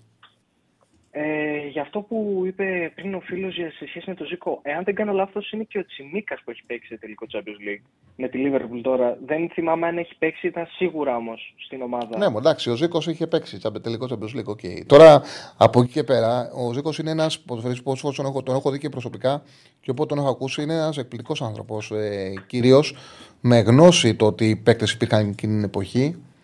Η άποψή μου είναι, γιατί ο Ζήκος είχε μεγάλη καριέρα και ήταν σπουδαίος παίκτης. Η άποψή μου είναι ότι δικαιολογημένα ήταν εκτός παρότι ήταν σπουδαίος παίκτης. Είχε ποδοσφαιριστές που ήταν εξίσου υψηλό επίπεδου και εκεί είχε να κάνει με την κρίση του προπονητή. Εγώ δεν θα πω καλύτερη ή χειρότερη. Εγώ θα πω ότι είχε να επιλέξει ανάμεσα σε Μπασινά, Καραγκούνη, Κατσουράνη, Ζαγοράκη, ε, Ζήκο, Στολτίδη. Όποιοι ήταν οι δύο που θα κοβόντουσαν θα ήταν αδικημένοι. Αν έπαιρνα εγώ την απόφαση, θα κόβω αυτό στου δύο. Αλλά μπορεί να κάνω λάθος. Το σίγουρο είναι ότι ιστορικά οποιοδήποτε προπονητής έπαιρνε ε, την επιλογή να κόψει δύο από αυτούς, θα έχει αδικήσει δύο παίκτες. Όμως έπρεπε κάποιοι να κοπούνε. Και το αποτέλεσμα δικαίωσε τον Χάγκελ γιατί με αυτούς που πήγε πέτυχε. Δεν μπορεί να του πει κανένας τίποτα. Ναι, πήρε το γύρο. Δεν... Ναι, τέλος. για μένα πήρε τους καλύτερους. Αλλά από εκεί και πέρα δεν μπορεί να πει κάποιος ότι δεν είναι σπουδαίος ο Ζήκος. Δεν μπορεί να πει κάποιος ότι δεν είναι σπουδαίος ο Στολτίδη. Σπουδαίοι είναι. Τεράστιοι παίκτες. Έτυχε για καλό της Ελλάδας μια εκπληκτική φουρνιά που έβγαζε αυτό που δεν βγάζει τώρα το ποδόσφαιρο. Χαφ που έχουν ισόποση συμμετοχή στο ανασταλτικό κομμάτι, στην δημιουργία και στην απειλή. Δεν- Δεν βγάζουμε τέτοιους παίκτες. Εκείνη η φουρνιά είχε βγάλει πολλούς. Αυτό, αυτό ήθελα να πω κιόλας. Ότι νομίζω ότι είναι πολύ περίεργο και γι' αυτό γίνεται και ο χαμός τώρα με το φορτούνι, αλλά δεν χωράει συζήτηση ανάμεσα σε αυτές τις δύο εθνικές, γιατί νομίζω ότι τότε η Ελλάδα είχε το καλύτερο πουλ ποδοσφαιριστών στην ιστορία της. Δηλαδή, ειδικά στα χαφ, ήταν υπεργεμάτη. Δηλαδή, δεν ήξερες, αυτό που είπες και εσύ, Τσαλή, δεν ήξερες ποιον να πάρεις. Όποιον και να άφηνες στον τον άδικο. Είχε ένα απίστευτο πουλ ο Ρεχάγγελ από το οποίο μπορούσε να επιλέξει παίκτες. Και γι' αυτό γίνεται ο χαμός τώρα με το Φορτούνι. Γιατί δεν έχουμε παίκτες όπως είναι ο Φορτούνι. Βέβαια, δεν έχουμε. Αυτό που ήθελα να πω είναι μια εντεκάδα που είχα εγώ στο νου και θέλω να μου πεις πού συμφωνείς και πού όχι. Για το πώς θα κατέβαζα την εθνική τώρα στο μάτς. Ε, Λαχοδήμος, γκαραντί δεν το συζητώ. Μαυροπάνος Κουλιαράκης, Πρόβλημα, που δεν έχει παιχνίδι αυτό. Πρόβλημα που δεν έχει παιχνίδι αυτός. Ε. Ήταν η σταθερά μας που έπαιζε στην Πενφύκα. Με διαφορά ο, πιο, ο παίκτης που έπαιζε σταθερά στο ψηλό επίπεδο, καλύτερος ένα ποδοσφαιριστής, ανεξάρτητα αν η θέση ήταν τερματοφύλακα. Ήταν η ε, σταθερά μας και τώρα δεν παίζει. Μεγάλο πρόβλημα. Μεγάλο ε, πρόβλημα. Εμένα μου φάνηκε περίεργο το ότι δεν πήγε σε καλύτερη ομάδα από την ε, Εγώ περίμενα ότι θα ε, πάει σε καλύτερο κλαμπ από τη Forest. Ναι, ε, θεώρησε ότι πάει θα βασικός και ήθελε να πάει να παίξει. Και αυτή τη στιγμή είναι δεύτερος. Πιστεύω ότι κάποια στιγμή μπορεί να γίνει πρώτος. Αυτός θεώρησε ότι πάει συνότυχα για πρώτος. Αυτό ήταν το πρόβλημα. Όταν τον γράψανε για τη United, είχε πλάκα που λέγανε ότι ήταν στο ξεκίνημα του Νάνα, ότι θα πάει μόνιμα για δεύτερος. Το αστείο είναι ότι αν πήγαινε στη United, μπορεί να παίζει πρώτος United τώρα. Αυτή, Αλλά έτσι, έτσι όπως παίζει ο Νάνα, ε, εύκολα. Εύκολα. Ο Νάνα κάνει. Είναι, Σαν να έχει τρία δάχτυλα. Σαν να έχει τρία δάχτυλα πέσει. Δεν είναι πολύ κακός. Δηλαδή ναι, ναι. και ήταν ο καλύτερος τερματοφύλακα του Champions League πέρσι. Κοίταξε, εγώ καμιά φορά οι τερματοφύλακε μπορούν να σε τρελάνουν. Εγώ τον Ονάνα δεν τον είχα σε μεγάλη εκτίμηση όταν έπαιζε στον Αγιάξ. Και στην ντερ ο Χαντάνοβιτς ήταν μέγεθος. Κλάσ και πάρα πολλοί τερματοφύλακε, άμα τους ε, τους ακούσεις, τον έχουν σε μεγάλη εκτίμηση τον ε, Χαντάνοβιτς για τον τρόπο που παίζει τη θέση και τη θέση που παίρνει. Ε, το θεωρούν παράδειγμα για τις τοποθετήσεις του. Τέλος πάντων, ο Χαντάνοβιτ είναι ήταν μέγεθος και ξεκίνησε να τους δίνει ο Ινζάκη τα μάτια του Champions League. Έπαιζε τόσο καλά, δεν πήγαινε καλά η Ιντερ στο πρωτάθλημα, έπαιζε τόσο καλά ο Νάνα που αναγκάστηκε να τον κάνει πρώτο. Και στην πράξη, τώρα την Πόρτο την πέρασε μόνος του. Την Μπενφίκα το πρώτο μάτς που, ε, ε, την Μπενφίκα, το πρώτο μάτς που κέρδισε, αυτός ήταν που έδωσε την νίκη στην Πορτογαλία. Στην Πόρτο, με την Πόρτο το μέσα, που κέρδισε ένα 0 είναι καθαρή δική του ευθύνη. Και έξω που κράτησαν το 0-0 και περάσανε. Και έπαιζε και τη θέση σύγχρονα με τα πόδια να δίνει την μπάλα δίπλα και λέω Έκανα λάθος, ρε παιδί μου. Και είναι και η θέση τέτοια, δούλεψε, βελτιώθηκε. Έμαθε και τη θέση σύγχρονα με την μπάλα συνέχεια με τα πόδια δεξιά και αριστερά να τη πάει, να είναι ένας ε, παραπάνω λίμπερο. Και όλο το καλοκαίρι πήρε καλό παιχτή, καλό το φυλακά United. Και το είπα και σε κάτι φίλους μου, τους Μάτζερ. Μάλλον πήρατε καλό το φυλακά και έχει βγει τέτοια νουλά. Γίνονται αυτά τα πράγματα. Και λένε, λένε ντεχέ να πίσω έστω το τηλεφώνο, δηλαδή δεν υπάρχει. Γκάφα, είναι... Ναι. αλλά τέξ, το πρόβλημα της Manchester United δεν είναι ο Νάνα. Είναι όλη η ομάδα. Είναι όλη η ναι, ομάδα είναι. που μπορεί να παρασύρει τους πάντες. Εδώ Κασεμίρο, συγγνώμη, με έχει πιάσει φλιαρία, πήρες να πεις και μιλάω μόνος μου. Απλά μου αρέσει αυτά που ανοίγεις. Ο Κασεμίρο κάνει τη μία πατάτα μετά την άλλη που είναι το καλύτερο εξάρι. Δεν ξαναμιλάω, πες τα. Ε, γι' αυτό για τη Manchester θα, θα πω το εξής. Εγώ θεωρώ ότι το μεγαλύτερο πρόβλημα της Manchester είναι ότι έχει ένα ρόστερ το οποίο, αν μπορείς να το χαρακτηρίσεις με ένα πράγμα, στο μυαλό μου είναι πανάκριβη μετριότητα. Θεωρώ ότι έχει παίκτες οι οποίοι δεν, δεν θα έπαιζαν στη Manchester United πριν 10 χρόνια. Θα γυάλιζαν παπούτσια, δεν θα παίζαν με τίποτα σε μια ομάδα από τους Manchester United έχει γεννήσει ακριβή μετριότητα. Για την εθνική, κουλιεράκι μαυροπάνω, θα έβαζα Γιανούλη αντί για Τσιμίκα γιατί ο Γιανούλης έχει καλύτερη φόρμα, αν και πήρε παιχνίδια και ο Τσιμίκα τώρα με τον Europa League. Οπότε εκεί είναι αφιλεγόμενο.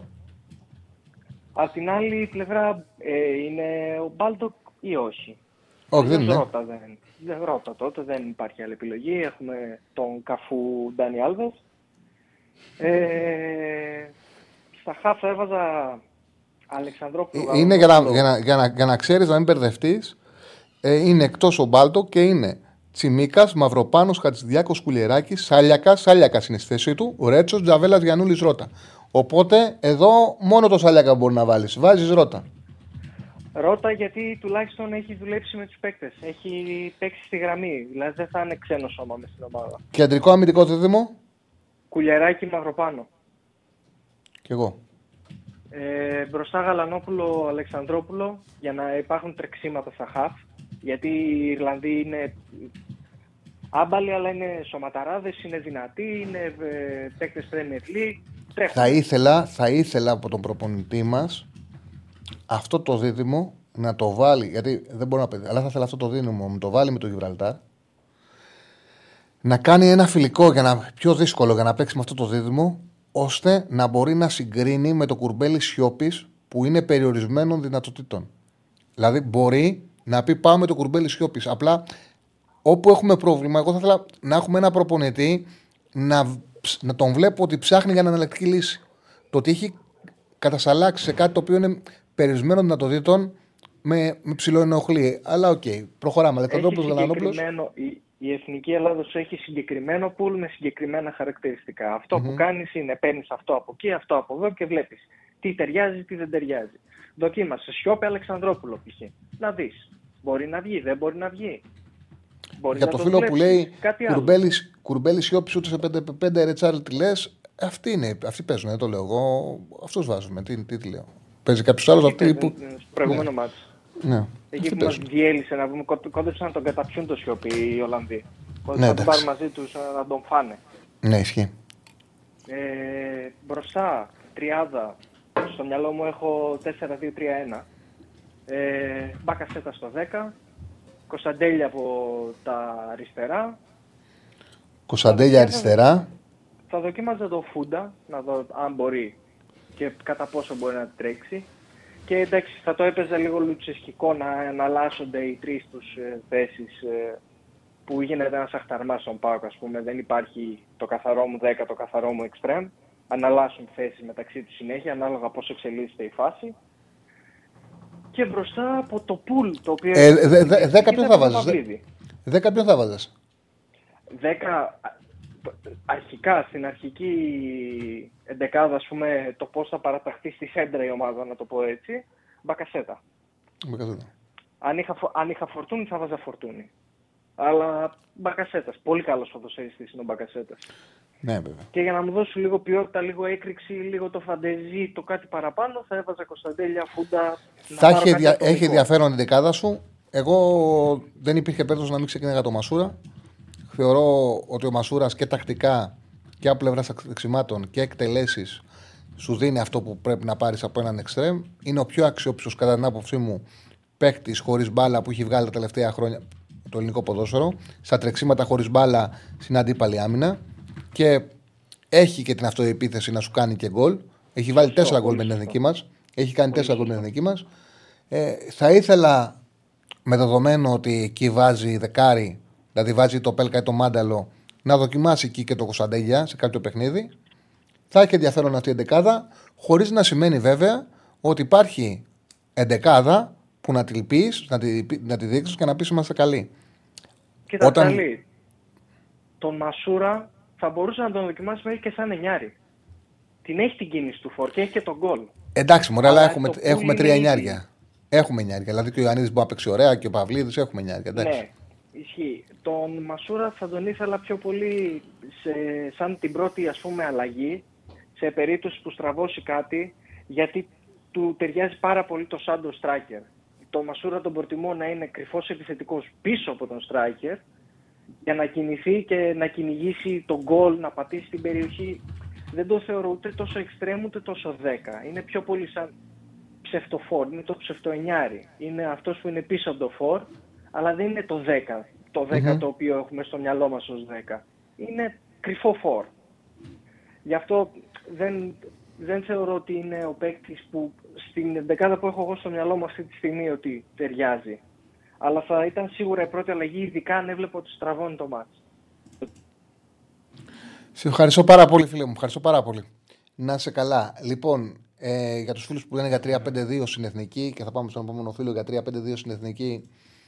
Κοίταξε, από αυτό που έπαιξε στην Ολλανδία, γιατί τι έχεις όταν παίζεις με τετράδα απέναντι σε, σε καλύτερους, αυτό το οποίο εξασφαλίζεις είναι δύο παίκτες στην πλευρές, ουσιαστικά μπορεί να μαρκάρεις καλύτερα τα μπακ. Όταν όμως πας σε τετράδα και αριστερά βάζεις ένα παίκτη που δεν μπορεί να ακολουθήσει τον αντίπαλο δεξί μπακ, είναι δωροάδωρο. Δηλαδή ουσιαστικά ο Τσιμίκας έμενε μόνος του και δεν μπορούσε να ανταποκριθεί. Οπότε με τρεις στην άμυνα πίσω και τρία χαφ θα έχεις μεγαλύτερη θωράκιση στον άξονα σου μεσοαμυντικά.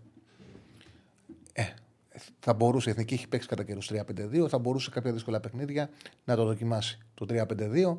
Και, ε, ε, εντάξει, τον έχω φίλε τον Αρέβαλο Ρίος σε καμιά τρομερή εκτίμηση, τον είχα. Κόφτης ήταν σκληρός, OK, okay, νευρώδης, δυνατός. Εγώ θέλω οι παίκτες να είναι καλύτεροι και με την μπάλα. Αλλά καταλαβαίνω όπως το λες ότι σου άρεσε που ήταν πάρα πολύ σκληρός ο Ρίο. Ε, στο 5-3-2 να θωράκιζε καλύτερα ανασταλτικά την ομάδα. Κατά καιρούς είχε κάνει, ο Πογκέτα το έχει κάνει.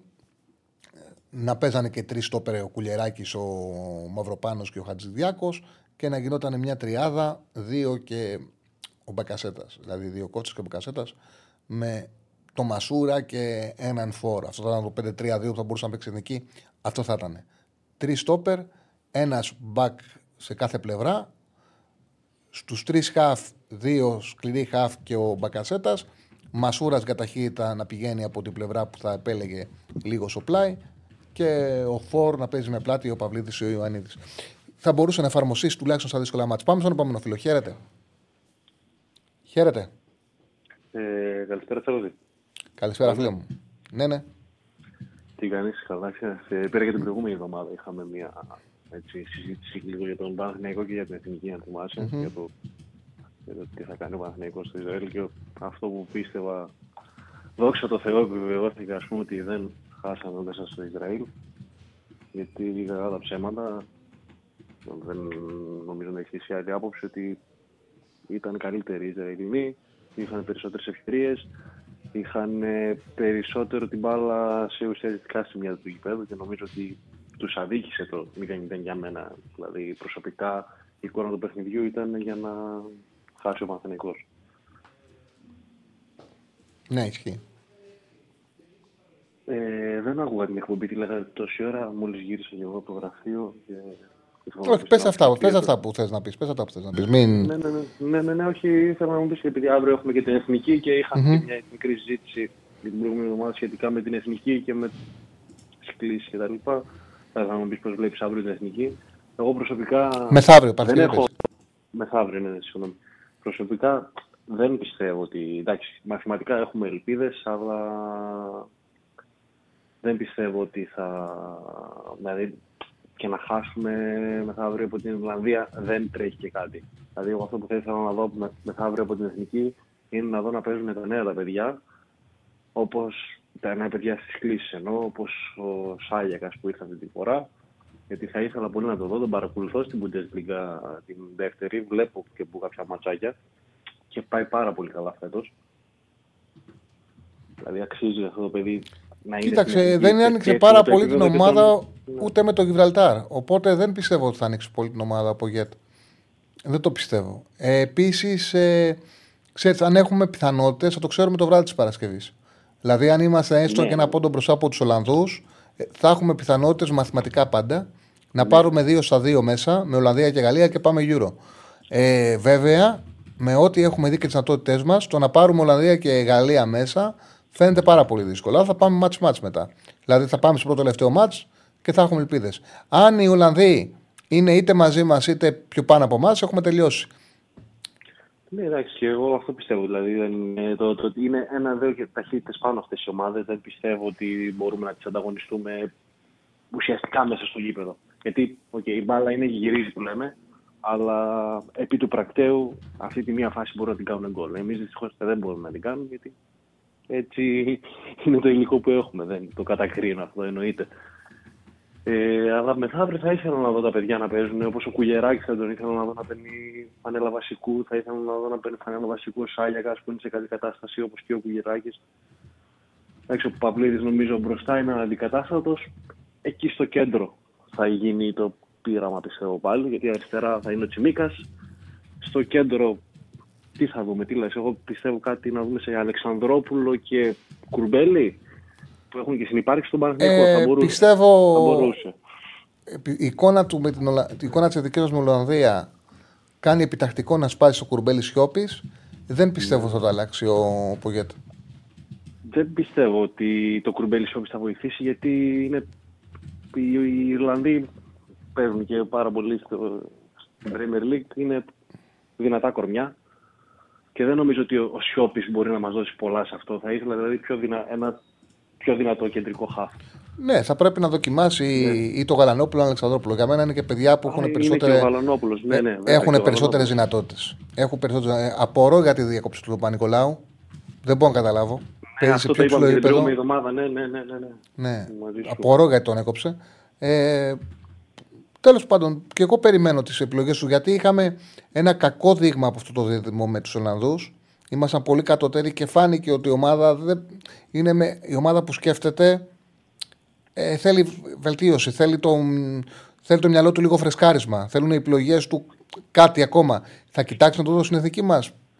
Όντως, το μάτι με την Ιρλανδία ε, θα πάρουμε σε αυτό απαντήσεις. Θε- θεωρώ ότι μας λείπει η δημιουργικότητα σε αυτή την εθνική. Δηλαδή έχουμε παίκτες οι οποίοι είναι σχετικά καλές μονάδες και διαπρέπουν τις ομάδες και στο Ιδιωτικό και στην Ελλάδα οι περισσότεροι, αλλά μας λείπει αυτό το κάτι το, το δημιουργικό. Η δημιουργικότητα μας λείπει πιστεύω, στο παιχνίδι μας και ότι αυτή η φαντασία που είπαμε. Ναι. Ισχύει. Δεν ισχύει. ξέρω, ε, και το δηλαδή, ταλέντο ε, μα λείπει, οκ. Α, α, α, αριστερό εξτρέμ, ας πούμε, τι πιστεύεις, ποιος θα παίξει έξω αριστερά; Δεν έχω Ε, καθόλου πιστεύω εικόνα ότι θα τώρα ποιος παίξει, μπορούσε πιστεύω να ότι θα παίξει. παίξει ο Μάνταλος. Για μένα, ο Ναι. Μάνταλος δεν Είναι επιτρέπεται. καταστροφή. Ναι, αυτό Ναι, δεν ακριβώς. επιτρέπεται να παίζει αριστερό εξτρέμ. Δεν επιτρέπεται. Ναι, ναι, ναι. Δεν έχει τα μέτρα, δεν μπορεί να ακολουθήσει τα αντίπαλα μπακ, δεν έχει παιχνίδι που χρειάζεται χωρίς μπάλα. Ο Μάνταλος και πλέον και στην ΑΕΚ, ο ρόλος του σε μια καλή ομάδα είναι στη θέση 8 να μπαίνει αλλαγή. Ναι, ναι. Να μπαίνει στην τριάδα του κέντρου, αλλαγή, ξεκούρασος. Εκτίθεται και- ε, θα εκτεθεί κιόλας. Μα στην ΑΕΚ γιατί κάνει καλά οι παιχνίδια. κακοπροαίρετοι, θα, κα- θα υπάρξουν πάλι οι κακοπροαίρετοι αν εκτεθεί το παιδί και αν παίξει αριστερά, ότι θα πούνε: Κοιτάξτε, το Μάνταλο δεν κάνει για την εθνική. Στην ΑΕΚ κάνει καλή Ναι. σεζόν γιατί ο Αλμέιδα τον βάζει σε σημαντικά παιχνίδια 20-25 Ξέρει να το λεπτά χρησιμοποιεί, ναι. στο κέντρο και πραγματικά σε αυτό το χώρο παίζει μια χαρά ο Μάνταλος. 20-25 λεπτά με κουρασμένους αντιπάλους, βγάζει την ποιότητά του, την εμπειρία του. Για λίγα λεπτάκια έχεις σπριντάκια. Είναι μια χαρά. Να μου το βάλεις τώρα 90 λεπτά πάνω σε αντίπαλα μπακ στα Και άκρα. αριστερά, Δεν γίνονται ναι, αυτά τα είναι- πράγματα. Δεν γίνονται. δεν γίνεται. Τη διάβασα τη συνέντευξη, λέει. Ασχολούμαι, λέει, ασχολούμαι λέει, πάρα πολύ καιρό με την Ολλανδία. Και αυτό κατάλαβες. Δηλαδή, έβλεπα λέει πάρα πολύ καιρό τους Ολλανδούς. Ε, και αυτό κατάλαβες. Ότι πρέπει να βάλεις τον Τάφρη το μανταλό. Δηλαδή, δεν μπορώ να καταλάβω. Τι έβλεπες. Πραγματικά, αν Ναι, ήμουν εκεί, θα ναι. το ρώταγα. Πε- Πώς γίνεται να τον έβλεψε να κατάλαβες να βάλεις το μανταλό πάνω στον Τάφρη. Δεν έχει λογική. Σε ένα από τους πιο γρήγορους παίχτε αυτής της στιγμή στον κόσμο. Έτσι. Ναι. Αν δεν κάνω λάθος. Να του δώσεις τα μέτρα. Να του δώσεις όλα τα μέτρα. Γιατί αυτό του δώσε. Του δώσε όλα τα μέτρα του Ντάφρης. Πάρε όλα τα μέτρα και κάνε ό,τι θες. Και, αν, δεν- τα, ε, τι- και οι τρεις φάσεις και τα τρία γκολ ξεκίνησαν από την αριστερή πλευρά, αν δεν κάνω λάθος. Ναι, ναι, όλα τα γκολ ξεκίνησαν από κόρσα αριστερή του πλευρά, έτσι από τον πώς Ντάφρη. Όλα τα αμυνόμαστε, γκολ. ναι, ναι. Όλα τα γκολ. Δεν μπορώ να πω κάτι να του πω γιατί έβαλε κουρμπέλι σιώπη. Γιατί, οκ, με αυτό ζούλευε, ρε παιδί μου, εντάξει. Με αυτό ζούλευε. α, Εντάξει. Δεν έχουμε να πεις ότι έχουμε και μια χαφάρα και δεν τον βάζει. Αλλά εκεί ήταν ανεπίτρεπτο. Ε, Τσάρλι, δεν πιστεύω ότι είμαστε και η πιο ψηλή εθνική ομάδα για να έχουμε στο κέντρο ένα κουμπέλι διαφωνώ. σιώπη. Μας Δεν λείπει- διαφωνώ, δεν μας λείπει διαφωνώ. πολύ ύψος, γιατί Ε, εγώ θα το ο σπάγα. Παναθηναϊκός πίσω πρέπει να είναι γύρω στο 1,83-84, δεν νομίζω. Εγώ, θα- εγώ, εγώ θα το έσπαγα και το είπα και με τους Ιρλανδούς. Επειδή παίζουν πολύ στην αρχή, δεν ξέρω αν ακούσουν την εκπομπή, αλλά δεν την ακούσουν. Μου πες στην αρχή. Πήρε ένας φίλος ο Κώστας και μου λέει πώς βλέπει του Ιρλανδού και του λέω επειδή τους έχω δει. Ε, το όπλο τους είναι τα στημένα, με το που κερδίζουν πλάγιο, σκουπίζουν την μπάλα, παίρνουν φόρα και το εκτελάνε δυνατά, κάνουν μέχρι και συστήματα. Αυτό το εκτελάνε ήταν παγιό, παγιό το λέγανε παγί εκτελάνε. Το εκτελούν δυνατά, κάνουν μέχρι και, με- το κάνουν, κάνουν μέχρι και συστήματα στο arout, κάνουν μέχρι και συστήματα. Στα corner, στα foul γίνεται χαμός από την εξέδρα. Χρειάζεται ύψος. Ο κουρμπέλι Σιώπης πιστεύω ότι θα είναι πρόβλημα. Πρέπει να το Δεν θα ψηλώσει λίγο το βοηθήσει κέντρο. καθόλου- Δεν θα βοηθήσει Ναι. καθόλου το κουρμπέλι σιώπης και ίσα ίσα θα, θα βοηθήσει πιστεύω ο Μπουγιλιάρη. Μακάρι να ξεκινήσει τον Μπουγιλιάρη γιατί χρειαστούμε ύψος. Γιατί ο Μαυροπάνος έχει βελτιωθεί πάρα πολύ στο χαμηλό παιχνίδι του πέρσι που έβλεπα πάρα πολύ το πρωτάθλημα της Bundesliga. Ο Μαυροπάνος ήταν φοβερός χαμηλά και στις ταχύτητές του. Εντάξει, ψηλά τον ξέραμε ότι είναι καλός, τον είχαμε ξαναδεί. Αλλά πρώτη φορά είδα πέρσι το Μαυροπάνο να είναι τόσο γρήγορο στα 10-15 μέτρα. Στα μικρά σπρι. Και πιστεύω θα μας βοηθήσει, θα του βοηθήσει και αυτό να, να έχει έναν δίπλα του ο οποίος ξέρει ότι θα πηδήξει για την κεφαλιά, ότι ξέρει ότι είναι για αριστεροπόδαρος, δεν θα χρειαστεί ο ένας από τους δύο να παίξει με ανάποδο πόδι, με ανάποδο πόδι σχετικά στο κέντρο των center back. Θέλω να πιστεύω ότι αυτό το δίδυμο θα, θα δέσει, γιατί και τα δύο τα παιδιά, εντάξει, ο Μαυροπάνος έχει δείξει ποιος είναι, για, το, για τη μεταγραφή που πήρε στην Αγγλία, ε, και ο Κουγεράκης έχει όλα τα φώτα μπροστά του για να παίξει μπάλα το παιδί, να είναι γερός. Νομίζω είναι και, έχει βάλει και τρία ή τέσσερα στην Ευρώπη, αν δεν κάνω λάθος. Ναι, έχει σκοράρει, έχει σκοράρει ναι, δηλαδή ασχολείται η Ευρώπη μαζί του, θα τον, όχι ο Μαυροπάνος, για τον uh, Κουγεράκη είπα. Α, για τον Κουλεράκη, ναι, ναι, όχι, ο Κουλεράκη. Ο Κουλεράκη ότι, ότι νιώθει καλά. Ναι, ότι νιώθει ναι. πάρα πολύ καλά. Φαίνεται. Και είναι πάρα πολύ σημαντικό στην ψυχολογία μας αυτή να νιώθει καλά μα, με, μας έκανε, ενώ το δίδυμο Μαυροπάνος Χατζηδιάκος έχει δέσει, να λέμε ότι μήπως πρέπει να σπάσει και να γίνει Μαυροπάνος Κουλεράκης. Γιατί πραγματικά δείχνει πάρα πολύ καλά δείγματα. Έχει χρόνο βέβαια να το κάνει αυτό. Δεν χρειάζεται να βιαστεί. Πάντως δείχνει πραγματικά πάρα πολύ ε, καλά ε, δείγματα. Σε ευχαριστώ πολύ φίλε μου. Κάτι άλλο; Ε, όχι, δεν θα ήθελα να προσθέσω κάτι. Να είσαι καλά, Τσάρλι. Σε ευχαριστώ πάρα πολύ, φίλε. Λοιπόν, ε, έχει ανέβει το πρώτο, το part, ε, το part 1 για τον Κούμα, την ε, συνέντευξη που κάνουν τα παιδιά στον Κούμα. Θα το δω το Σάββατο που θα ανέβει και το 2, να τα δω συνεχόμενα. Πάντως είχε ανέβει το πρώτο και το Σάββατο θα ανέβει το δεύτερο. Εγώ θα το δω το Σάββατο και τα δύο μαζί, γιατί από ό,τι κατάλαβα είναι, έχει πει πεπερά τα πράγματα ο Κούμας στα παιδιά, στον Θοδωρή και στον Αριστοτέλη ξέρουν να παίρνουν την κρέμα από κάθε και να τον ξεκλειδώνουν. Έχουν μεγάλο ταλέντο σε αυτό. Μόνο μην το ακούσει έξω από τη θύρα 13. OK, OK. Λοιπόν, αυτά είναι. Ένας φίλος ρώτησε αν έχεις δει το ντοκιμαντέρ για το Μπέκαμ. Ναι, ναι. Ε, Χτες το βράδυ είχα δει. Χτες το είπα, είχα δει το πρώτο επεισόδιο. Χτες το βράδυ είχα και είδα άλλα δύο. Έχω φτάσει εκεί που πήρε τη μεταγραφή στην Ρεάλ. Πραγματικά είναι πολύ εκπληκτική δουλειά. Είναι ξεκάθαρο και φαίνεται το πόσο ο Φέρκισον τρελάθηκε που ε, τα με την ε, Spice Girl και την παντρεύτηκε. Ε, τρελάθηκε ο Φέρκισον γιατί δείχνει, και είναι τρομερό, το πώς τον πίστευε και που τον έπαιρνε μαζί του όταν ήταν παιδάκι, τον έπαιρνε μαζί του στις προπονήσεις, τον έπαιρνε μαζί του στα αποδητήρια, τον είχε στα αποδητήρια. Λέγανε οι παίκτες ότι κανένα, σε κανένα άλλο νεαρό ποδοσφαιριστή δεν φέρονταν έτσι. Δηλαδή, και φαίνεται το πόσο απίστευτη επιρροή είναι σε Manchester United να βλέπεις ε, ε, το ντοκιματέρ, να βλέπεις πώς δούλευε ο Φέργκισον στην ομάδα και το τι γίνεται τώρα, σε πιάνει πραγματικά μελαγχολία. Άλλος κόσμος, το πώς του είχε κάνει οικογένεια, το πώς τον προστάτευσε ο Φέργκισον όταν ε, πήρε την κόκκινη κάρτα με την Αργεντινή. Και τα θυμάμαι εγώ. Εκείνη την εποχή ήμουν 20 χρόνια και τα θυμάμαι.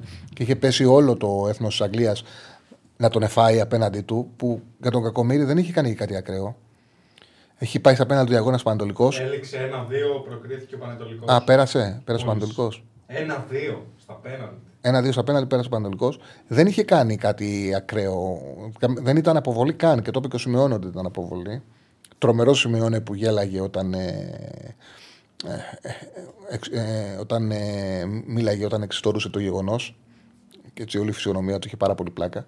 Ε, και το είπε ο άνθρωπος, δεν μου έκανε. Προσπάθησα να το κλέψω, δεν μου έκανε για κόκκινη. Έλεγα το πώς. ήταν ε, εντυπωσιακός ο τρόπος το πώς συμπεριφέρθηκε, πόσο αγκάγιασε ο Φέργκισον και όλοι οι United τον Μπέκαμ όταν γύρισε από το Μουντιάλ της Γαλλίας. Και ήταν από διοπομπαίο τράγος, ήταν ο άνθρωπος που μισούσε όλη η Αγγλία. Για κάτι το οποίο δεν ήταν εγκληματικό. Περισσότερο ο διαιτητής ήταν υπερβολικός που έδωσε εκείνη την αποβολή. Κατά την άποψή μου δεν ήταν αποβολή. Ε, και ξεκάθαρο, γιατί εκεί το έκλεισα και θα το συνεχίσω, μάλλον όχι σήμερα γιατί έχω μπάσκετ, ε, θα το συνεχίσω κάποια άλλη στιγμή στην εβδομάδα. Όταν ήταν να πάρει μεταγραφή στη Ρεάλ, όταν είπε και η Ροζ ότι μετά το 3-3 με την Ρεάλ, μπαίνοντας από την κτίρια, είπε πρέπει να τελειώσουμε με τον Μπέκαμ. Και ο λόγος που, που το είπε αυτό είναι ότι επειδή δεν ενέκρινε την, ε, το γεγονός ότι είχε σταματήσει να είναι προτεραιότητα το ποδόσφαιρο και έπρεπε να ασχοληθεί και με τα άλλα κομμάτια που λόγω της σχέσης του με την. Ε, που τον είχε βάλει η γυναίκα του να ασχοληθεί. Ε, ο ίδιος στο παιχνίδι με τη Ρεάλ, πέρα από του είχε ρίξει το παππού του στο μάτι, στο παιχνίδι με τη Ρεάλ τον άφησε εκτός εντεκάδα. Και ο Μπέκαμ μπήκε και έκανε δύο γκολ. Και αυτό δημιούργησε αφισβήτηση για πρώτη φορά στο Φέργκισον. Και του έγινε και ερώτηση τι θα πει τώρα Φέργκισον. Δηλαδή λέγανε την ώρα μετά το παιχνίδι τι θα πει τώρα Φέργκισον. Ε, και βλέποντας ότι για τον Μπέκαμ πάει να αφισβητηθεί, σου λέει άσε να ξεμπερδεύουμε από αυτό, να τον, ε, να τον πουλήσουμε, να τελειώνουμε. Γιατί δεν μπορώ και να βρω άκρη μαζί του. Ο Φέργκισον, ο οποίος είπε και κάτι πάρα πολύ σωστό, ότι ο προπονητής δεν αγαπάει τους παίκτες για την προσωπικότητά τους. Δεν αγαπάει τους παίκτες. Τους αγαπάει τους παίκτες σαν ποδοσφαιριστές για αυτό που κάνουν μέσα στο γήπεδο. Και δεν γίνεται να είναι πάντα ερωτευμένος μαζί τους, γιατί κάποια στιγμή αυτό που μπορεί να δώσει στο γήπεδο δεν είναι το ίδιο. Και δεν πρέπει να είναι πάντα ερωτευμένος μαζί τους. Δηλαδή, ο Φέργκισον που ήταν ο άνθρωπος ο οποίος τον είχε τον Μπέκαμ από μικρό παιδί και τον, ε, ήταν, και τον είχε μαζί του, τον είχε πιστέψει, τον έπαιρνε σε αποδητήρια, τον έβαζε με τους μεγάλους να έμπαιναν οι μεγάλοι σε αποδητήρια να τους μιλήσει και έμπαινε μαζί τους και ο Μπέκαμ παιδάκι. Τον είχε πάρει από μικρό παιδί και τρελνόταν να τον ε, παρακολουθεί να παίζει και τον ανέδειξε. Ήταν ο άνθρωπος που λέει μέσα σε μια βραδιά ότι πλέον δεν μου κάνει δεν μπορώ το γεγονός ότι δεν είναι η απόλυτη προτεραιότητά του το ποδόσφαιρο. Εμένα με ενοχλεί. Κάποια στιγμή στο ξεκίνημα είπαν κιόλα ότι τον προόριζε να πάρει μια επαρχιώτησα τον Μπέκαμ να ασχοληθεί με την οικογένειά του και να έχει προτεραιότητα με το ποδόσφαιρο. Δεν γινόταν να συμβεί αυτό. Ήταν και πολύ όμορφο παιδί για να συμβεί αυτό. Τέλος πάντων, εκεί έχω μείνει. Όντως είναι εντυπωσιακό το ντοκιματέρ και ή, λογικά αύριο θα το. Όχι αύριο έχουμε. Ναι, λογικά αύριο το συνεχίσω. Μεταξύ μας, ούτε εμένα θα ήταν απόλυτη προτεραιότητά μου το ποδόσφαιρο. Ελπίζω αυτή τη στιγμή να μην ακούει κάποιος. Ε, ναι, εντάξει, εκεί. Το καταλαβαίνω. Λοιπόν. Ε, Φάλ και Γκος παραμένουν αφιβόλοι για τον αγώνα την Παρσελόνα την Παρασκευή. Ο Λούκα δεν θα είναι διαθέσιμος για το παιχνίδι με την Bayern ε, την Πέμπτη για να είναι, έχει μια μικρή θλάση γάμπα για να είναι έτοιμος στο παιχνίδι, στη διαβολοδομάδα που έρχεται την επόμενη εβδομάδα. Από αύριο πιστεύω θα συζητήσουμε και για μπάσκετ. Σίγουρα την Παρασκευή που θα έχει παίξει ο Παναθακό με την Bayern και θα έχει αγώνα Ολυμπιακός στην Παρσελώνα, θα μπείτε και εσείς στη λογική να μιλήσουμε και για μπάσκετ. Αυτά. Σας χαιρετώ. Καλή συνέχεια από εμάς. Ακολουθεί ο Ραγκάτσης. Δεν χάνετε.